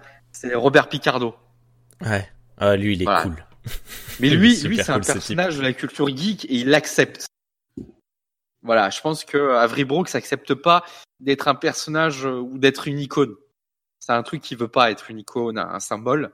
Alors que bah, Robert Picardo, on l'a vu dans Gremlins, on l'a vu après dans, dans plein d'autres films, dans Star Trek, dans, dans Stargate. Ah, dès qu'il y a un truc de SF, il est dedans, quoi, quelque part. Quoi. Ouais. Donc, euh, voilà, euh, lui, c'est un personnage. Pardon, je, je- non, non, je, je, j'allais passer du coq à l'âne. Excuse-moi. Vas-y, vas-y. Bon voilà, après Cisco, euh, ouais, c'est un personnage qui est charismatique et, et je pense que c'est lui aussi qui a sabordé finalement Voyager parce que son personnage passe son temps à remettre en cause tout ce qui a été établi. Voilà, par exemple, euh, et, c'est marrant parce qu'il met- il remet en cause son personnage tout ce qu'avait établi Jenny Roddenberry, c'est-à-dire il n'y a pas de meurtre. Les, les, les agents de Starfleet sont jamais responsables de meurtre. Roddenberry voulait pas qu'il y ait des histoires comme ça. Il Ouais. voulait pas, voilà. Et ben Cisco, il autorise un meurtre Hmm. euh, pour des avancées politiques. Euh, voilà, tout ce que Roddenberry voulait pas, Cisco le fait. Et c'est pour ça que ce personnage il plaît autant. Après, bon, je pense que Space Nine, moi j'en ai déjà parlé dans une capsule que tu avais demandé. Euh, ou sur une vidéo que j'ai fait, euh, à savoir à moitié bourré. Et je suis vachement content de la fluidité de mon, ma parole. Ça, ça ne se voit Euh, pas du tout. Mais ça ne se voit jamais quand je suis torché comme un cochon. mais euh, mais euh, du coup, euh, c'est un personnage qui, voilà, je pense qu'il a sabordé Voyager parce que justement, il, il est arrivé en disant, voilà, on est à la fin de ce que peut produire le concept Star Trek, il faut se réinventer. Et malheureusement, bah, pour DS9, ça a marché parce que la série se réinvente assez vite. Euh, elle, voilà, elle se réinvente souvent. Il y a de l'apport en plus de personnages pas de nouveaux personnages, mais de personnages qu'on connaît, qu'on connaissait dans une situation comme Wolf, comme Worf, pardon, et qui sont obligés de se faire face à une autre situation très intéressante. On fait revenir les Klingons et euh, sur des Klingons qui ont qui ont des problèmes internes aussi. Euh, tu, tu vois, donc c'était plus politique Deep Space Nine. C'est euh, parce que ils, voilà, ils sont arrivés. Je, je me répète encore, au bout du concept Star Trek, ils l'ont très vite compris et ils sont partis sur quelque chose d'autre. Oui, Alors que bon, est reparti dans Ouais. travers. Quoi. ben, là où il y avait les producteurs sur Voyager, il y avait les auteurs sur euh, Deep Space Nine. Ok. Euh, on parlait juste de modification physique euh, en disant que Avery Brooks euh, ne, ne se ressemblait plus à lui-même euh, maintenant. Et c'est très drôle parce que l'acteur qui jouait son fils euh, Jake, euh, Siroc Lofton, ressemble de plus en plus à Avery Brooks période période capitaine. ouais. C'est c'est c'est très drôle. Ouais, les, les hasards Avec le petit bouc et tout. Mais euh, j'aimerais bien qu'il donc dans dans Star Trek Online, on a la suite de ce qui s'est passé. Enfin, on, on a un, arc qui reprend euh, Deep Space Nine. On voit comment les personnages ont évolué à la fin. Tu te rappelles à la fin de la série, sans trop spoiler, euh, euh, Odo part, euh, Kira reste sur la station avec Jake, et puis on ne sait pas ce qui s'est passé euh, pour euh, pour Cisco. Oh, euh, oui, enfin c'est on sait un peu quand même, mais Donc il donne une suite dans, dans Star Trek Online qui est très intéressante. Et je me dis, ils auraient quand même pu faire. Je pense qu'en plus le- l'équipe de tournage serait chaude pour faire un, un téléfilm de fin. c'est vrai que ça a manqué. Moi j'aurais bien aimé. euh, Un petit Parce que je trouve que la euh, conclusion est un peu abrupte et que c'était un peu. Mais c'est vrai que ça aurait Elle pu. est ouverte. Ouais. Ça, ça Elle- aurait été chouette. Même est on se demande. ouverte. Elle est ouverte. En plus, tu vois, je vais te dire un truc. Elle elle est ouverte. Les mecs se sont dit, on peut peut-être pousser une huitième saison. Elle est ouverte comme ça pour une huitième saison. Et, et c'est con d'avoir fait ça parce que derrière, tu as les films qui continuent l'histoire. Et notamment de Worf. Et tu te dis, merde. Voilà, quoi, merde. Voyager, on sait qu'il est revenu dans les films. On voit euh, Janeway qui est amiral. On sait qu'il y a des choses qui ont continué. Et merde, putain. euh, Et j'espère retrouver des personnages de Deep Space Nine dans Picard. Je, je, je pense pas. Ou au Enfin, moins je veux pas être. tu vois. Ouais. Ouais. Mais en toute honnêteté, je, je sais pas. Peut-être euh, hum, Alexander euh, Fadigue ou, ou Nana Visitor, mais je sais pas parce que d'un côté, il faut pas oublier que nous, toi et moi, on apprécie beaucoup Deep Space Nine, pardon, mais de manière générale, c'est pas forcément la série euh, la plus appréciée. Préféré, ouais. Et vu que là, on est vraiment dans une période de, de production très axée sur la nostalgie, je sais pas s'ils vont pousser euh, dans ce sens-là. Après, on verra, mais euh, ouais, je- j'espère. Oui, Alors, oui, non, mais. euh, Après- je peux comprendre aussi que faut, encore une fois, faut revenir au capitaine, mais moi, en tant que petit producteur euh, local de pub à la con, euh, je sais ce que c'est déjà d'être un mois ou un mois et demi sur le même projet. T'en as marre. Je veux dire, Ouais. au bout d'un mois et demi, tu veux plus voir ce que t'as fait, tu, tu veux plus en entendre parler. Euh, parce que t'as vu ça tout le temps, tous les jours, et euh, vous allez me dire, mais c'est pareil qu'un mec qui travaille à l'usine. Non, c'est pas pareil qu'un mec qui travaille à l'usine. Parce que le mec qui travaille à l'usine, à la fin de sa journée, il y pense plus, quoi. Toi, à la fin de ta journée, tu reçois encore des trucs là-dessus. Et c'était pareil pour eux. Euh, C'est-à-dire que euh, les mecs, surtout à l'époque, la, production était beaucoup plus compliquée, c'était moins euh, numérisé. Donc, euh, tu prenais vraiment du temps, surtout, quoi. Et les gars, ben, ils bouffaient Star Trek à 5 enfin, pour, par exemple, pour Worf à 4 heures du matin, pour le maquillage, jusqu'à minuit à ce qu'on lui enlève, quoi. Et ça pendant 9 mois tous les ans. Et, et les gars, je, je peux comprendre qu'ils en ont ras le cul, quoi. Pardon. Je peux comprendre que Mulgro, euh, euh, enfin, je crois que c'est Stewart qui a vachement va- mal vécu la production américaine, qui trouvait euh, anarchique et mal préparée, quoi. Ouais. Mais euh, alors, lui il disait ça, et Mulgro elle disait, mais moi j'en avais marre euh, de me lever tous les matins, euh, euh, je sais plus à 4-5 heures, et puis de rentrer le soir à 20 heures passées, 22 heures, et c'est- c'est des rythmes...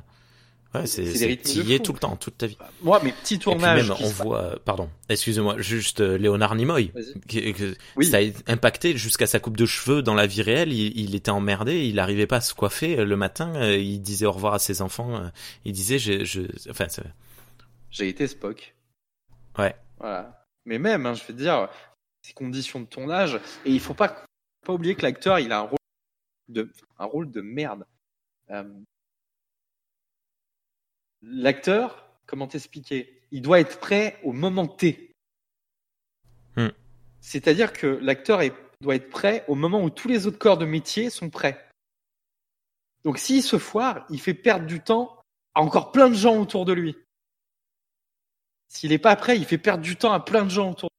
Donc il a une pression de fou. En plus de jouer son personnage, d'être bon, de connaître son texte et tout, il a une pression de fou, quoi. Et c'est pour ça que souvent les bêtisiers, tu vois les mecs qui éclatent de rire. Et des fois, c'est des... parce que c'est nerveux. C'est nerveux. Les mecs, ils ont une pression. Et c'est là où tu vas rigoler. C'est qu'ils sont là à 4 heures du matin jusqu'à 20 heures. Mais en termes de, de jeu réel, ils ont eu une heure ou deux. De jeu réel.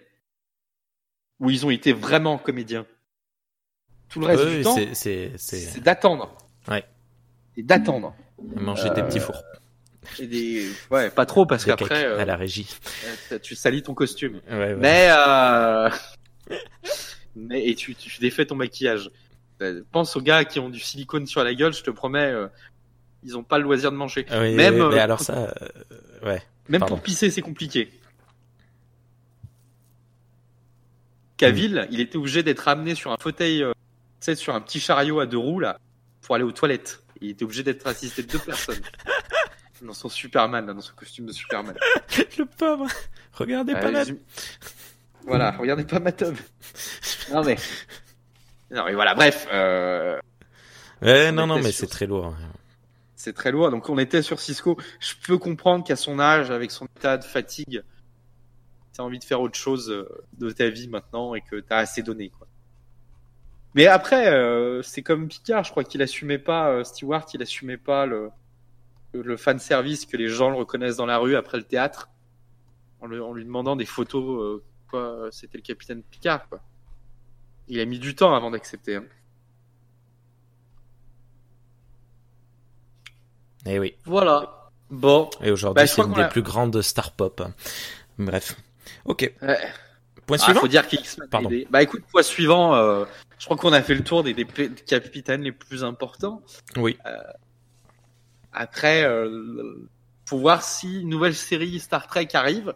Alors il y a le dessin animé là qui arrive, mais ça reste pour les enfants. Alors, est-ce que je peux me permettre juste une petite parenthèse?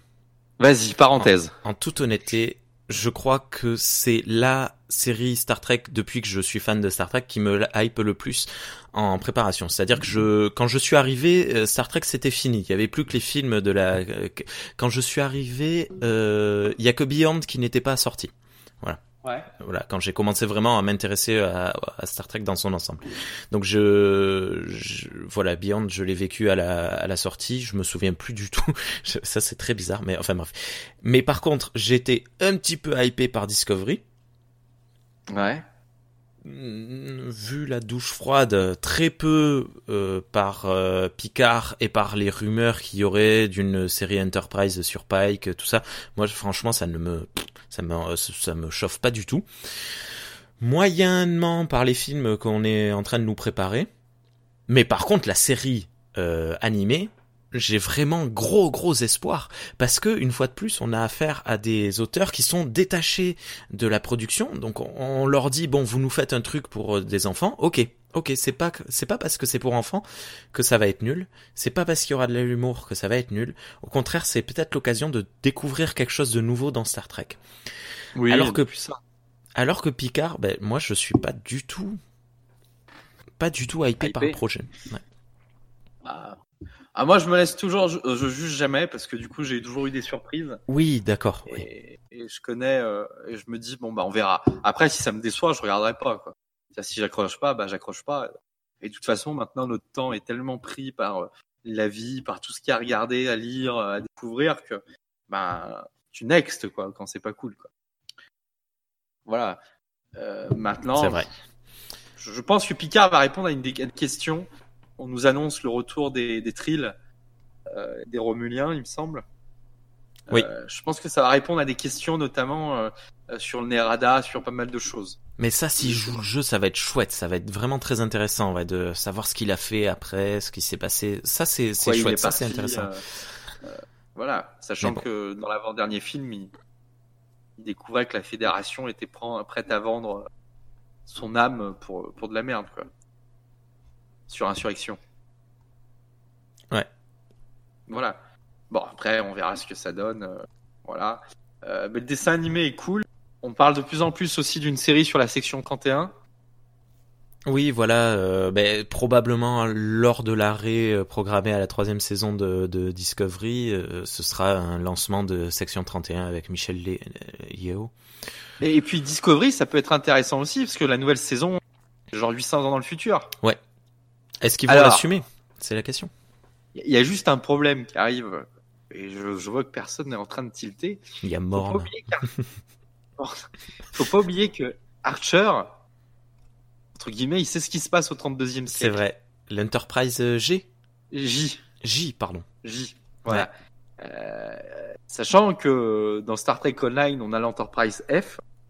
Cool. Voilà. Donc, il y a peut-être à l'Enterprise I, mais en gros, euh, de ce que je comprends, il n'y a pas d'Enterprise avant. Donc, euh, tout ce qu'on sait, c'est que normalement, la Fédération avait survécu jusqu'à cette époque-là. On sait aussi que dans Voyager, là, il y en a un qui vient du, du 30e siècle aussi, ou du 31e siècle, là, euh, qui les pourchasse. Un capitaine de la Euh, Fédération qui est joué par le pote de MacGyver, là. Non, je, ça, ça revient pas. Bon, tu sais, c'est dans l'épisode où ils reviennent sur Terre dans les années 90. Alors là, il y a... Ouais, 90 Ouais, dans Voyager, ils reviennent sur Terre dans les années 90. Ah, mais oui, oui, oui, oui, oui, il y a ce Voilà. mec complètement... Ouais, complètement... ouais, on, on baisé sait la que la ouais. Fédération continue à exister là-bas. Or, dans les épisodes qu'on est en train de voir de, de Discovery, il semble qu'il reste plus rien de la Fédération. Bref, voilà. on- Mais c'est Discovery, ils s'en fichent complètement. Ils font ce qu'ils veulent. On s'en fout euh, On s'en balèque Non, mais c'est pour ça. Euh, euh, oui, voilà. Ah, euh, on verra, on verra. Oui, ok. De toute façon, moi, le, début de la saison 2, euh, il y a des témoignages. hein. Il y a une vidéo ouais, sur- de moi sur, sur, sur YouTube où je dis putain, c'est génial et tout. Mais euh, dès, dès la moitié de la saison 2, j'ai j'ai déjanté très rapidement. Et... Donc c'est pour ça, je je- j'y vais, mais vraiment euh, tout doucement. On, on va voir. Tu sais ce qui est cool à regarder sur Netflix quand t'as fini l'épisode de Discovery? Ils ont une petite série de, de mecs qui, qui parlent de l'épisode. Ouais. Après là. Et des fois tu regardé, les sens euh, eux, tu les sens eux-mêmes qui, qui essayent de s'hyper eux-mêmes pour essayer d'hyper quelque chose. Ouais, tellement l'épisode n'a pas été terrible. C'est c'est c'est très dur. Ouais. ouais. Enfin bon. Je, je veux Bon. pas faire du Discovery Trash Talk, mais euh, c'est, c'est, c'est toujours. euh, Enfin voilà. Bon après niveau, moi j'ai trouvé la dernière saison cool. La, la bataille de fin est super cool. Putain, je l'ai trouvé mauvaise. Bah Tu moi je me que- suis alors- dit pourvu qu'ils nous fassent pas un rapport avec les Borg. Non, ouais, je, je sais pas si ça aura lieu ou pas, mais euh, tu sais que ça m'a tellement énervé au point que, euh, alors je, je sais pas, euh, je, je parle très souvent de bienveillance et de machin. J'ai hésité à me, à m'enregistrer, à faire une capsule euh, de un genre de bonus euh, audio, de lancer l'épisode en même temps et de m'enregistrer en train de rager contre contre l'épisode. C'est pas du tout de la bienveillance, ça va à l'encontre totale de, de ma vision de la bienveillance, mais je, je enfin bref, c'est ça m'a agacé. Mais ils peuvent pas faire ça. Pourquoi ils font ça? C'est pas possible. Ah non mais je je je Non, moi, moi, j'avais juste peur que l'intelligence artificielle là, ça devienne euh, les Borg. ouais, on a on- il y a eu cette rumeur à un moment. Ouais. Ça m'a juste fait peur le. Et je me suis dit, Hmm, ils vont le faire, ils vont le faire. Non, ça va, ils l'ont pas fait. C'est cool. Mais euh, rien que pour ça, j'étais content. Bon, je crois qu'on a fait le Ouais. tour des capitaines. On a Ouais. plus de 2h30 là. Ouais. C'est pas mal pour un Mais truc qui devait pas durer longtemps. Alors, mais c'est les questions, ça. Si XP avait pas, euh, avait pas posé 10 milliards de questions. Non, mais on va retrouver son adresse IP, on va aller lui parler. Voilà. Ouais. Bonjour, c'est la section 31. Allez, très chers auditeurs, auditrices, n'hésitez pas réagir sur les réseaux sociaux, dans les commentaires de cette vidéo ou de, de ce podcast, suivant le- la, la manière dont vous l'écoutez. Alors, je vais devoir faire quelque chose que je déteste faire dans les, dans les podcasts, c'est vous dire comment vous pouvez nous écouter, alors que vous êtes en train de nous écouter. Tu sais, c'est le, le truc à la fin. Oui. Mais voilà, c'est pour rappel, si vous trouvez le format sur lequel vous êtes en train d'écouter ou de regarder pas pratique, vous avez d'autres solutions. Donc, nous sommes disponibles sur la chaîne YouTube, YouTube euh, Star Trek Historia, sur le podcast pour une poignée de reviews euh, Star Trek pour les nuls, euh, qui est disponible sur toutes les plateformes plateformes pardon euh, possibles et inimaginables. Alors on a été éjecté de Spotify euh, parce que j'ai un petit peu euh, fait des bêtises, j'ai mis un peu trop de musique, du coup, j'ai ils m'ont ils m'ont rien dit, mais un jour je me suis dit tiens je vais je vais regarder si on y est toujours et je me suis rendu compte qu'ils nous ont euh, ils nous ont viré. Donc on n'est plus sur Spotify, mais c'est pas grave, on est disponible partout ailleurs. Toutes vos questions, qu'elles soient sur euh, les réseaux sociaux ou sur les commentaires, seront euh, lues et répondues le, le mois prochain. Euh, en parlant du mois prochain, Cyril, est-ce que tu as le sujet pour la prochaine ou pas encore? Euh, on a des sujets. C'est déterminable. Euh, c'est déterminable. Mhm. Voilà. faudra voir un petit peu ce qui ressort déjà dans les questions. Euh, mais oui, je pense qu'on peut parler des vaisseaux. Je pense qu'on parlera des vaisseaux la prochaine fois. Parce qu'il y a beaucoup de choses à dire, justement. On a évoqué légèrement le sujet sur une des questions. Euh, Il y a plein de choses à dire sur Star Trek et euh, l'image, l'imagerie des vaisseaux. Ouais. Et c'est assez cool. Sujet que je ne maîtrise absolument pas du tout. Mais c'est très philosophique. Et on va c'est- beaucoup se toucher. euh, ça va être marrant. Oh, de la hard SF. tu le sens, mon cristal de dilithium. Ok, ok, ok, c'est ok, sale. ok. Vous venez Ah. d'écouter Trek in J'ai mal à Storia. ma tribune. qui a très mal tourné. Je suis Rémi, vous pouvez me suivre et me contacter sur Twitter. C'est at Rémi avec un i. Je, je tiens à la précision, Rémi 2D, le chiffre 2, la lettre D. Et Cyril, que vous pouvez trouver sur Twitter également, sur le at CM Cagelon, Ouais. Calejon, merde, pardon. Calejon. CM Calejon, euh, de toute façon, vous avez Ah. dans la description les hâtes. Oui, et puis vous googlez mon nom, vous allez voir, vous allez trouver.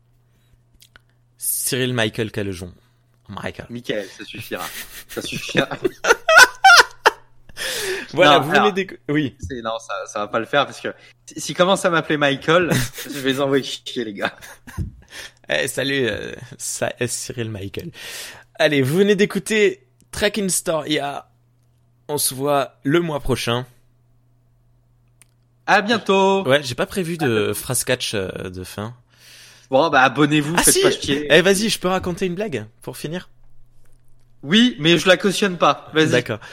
Euh, alors ça c'est XP justement 78 qui me l'a envoyé. Euh, tu sais comment tu transformes un beefsteak en ba... Pardon. tu sais comment tu transformes un beefsteak en bateau de guerre? Non. Ben il faut le cuirasser. Voilà. Allez, à bientôt. Sur mon silence dégoûté, je vous dis au revoir.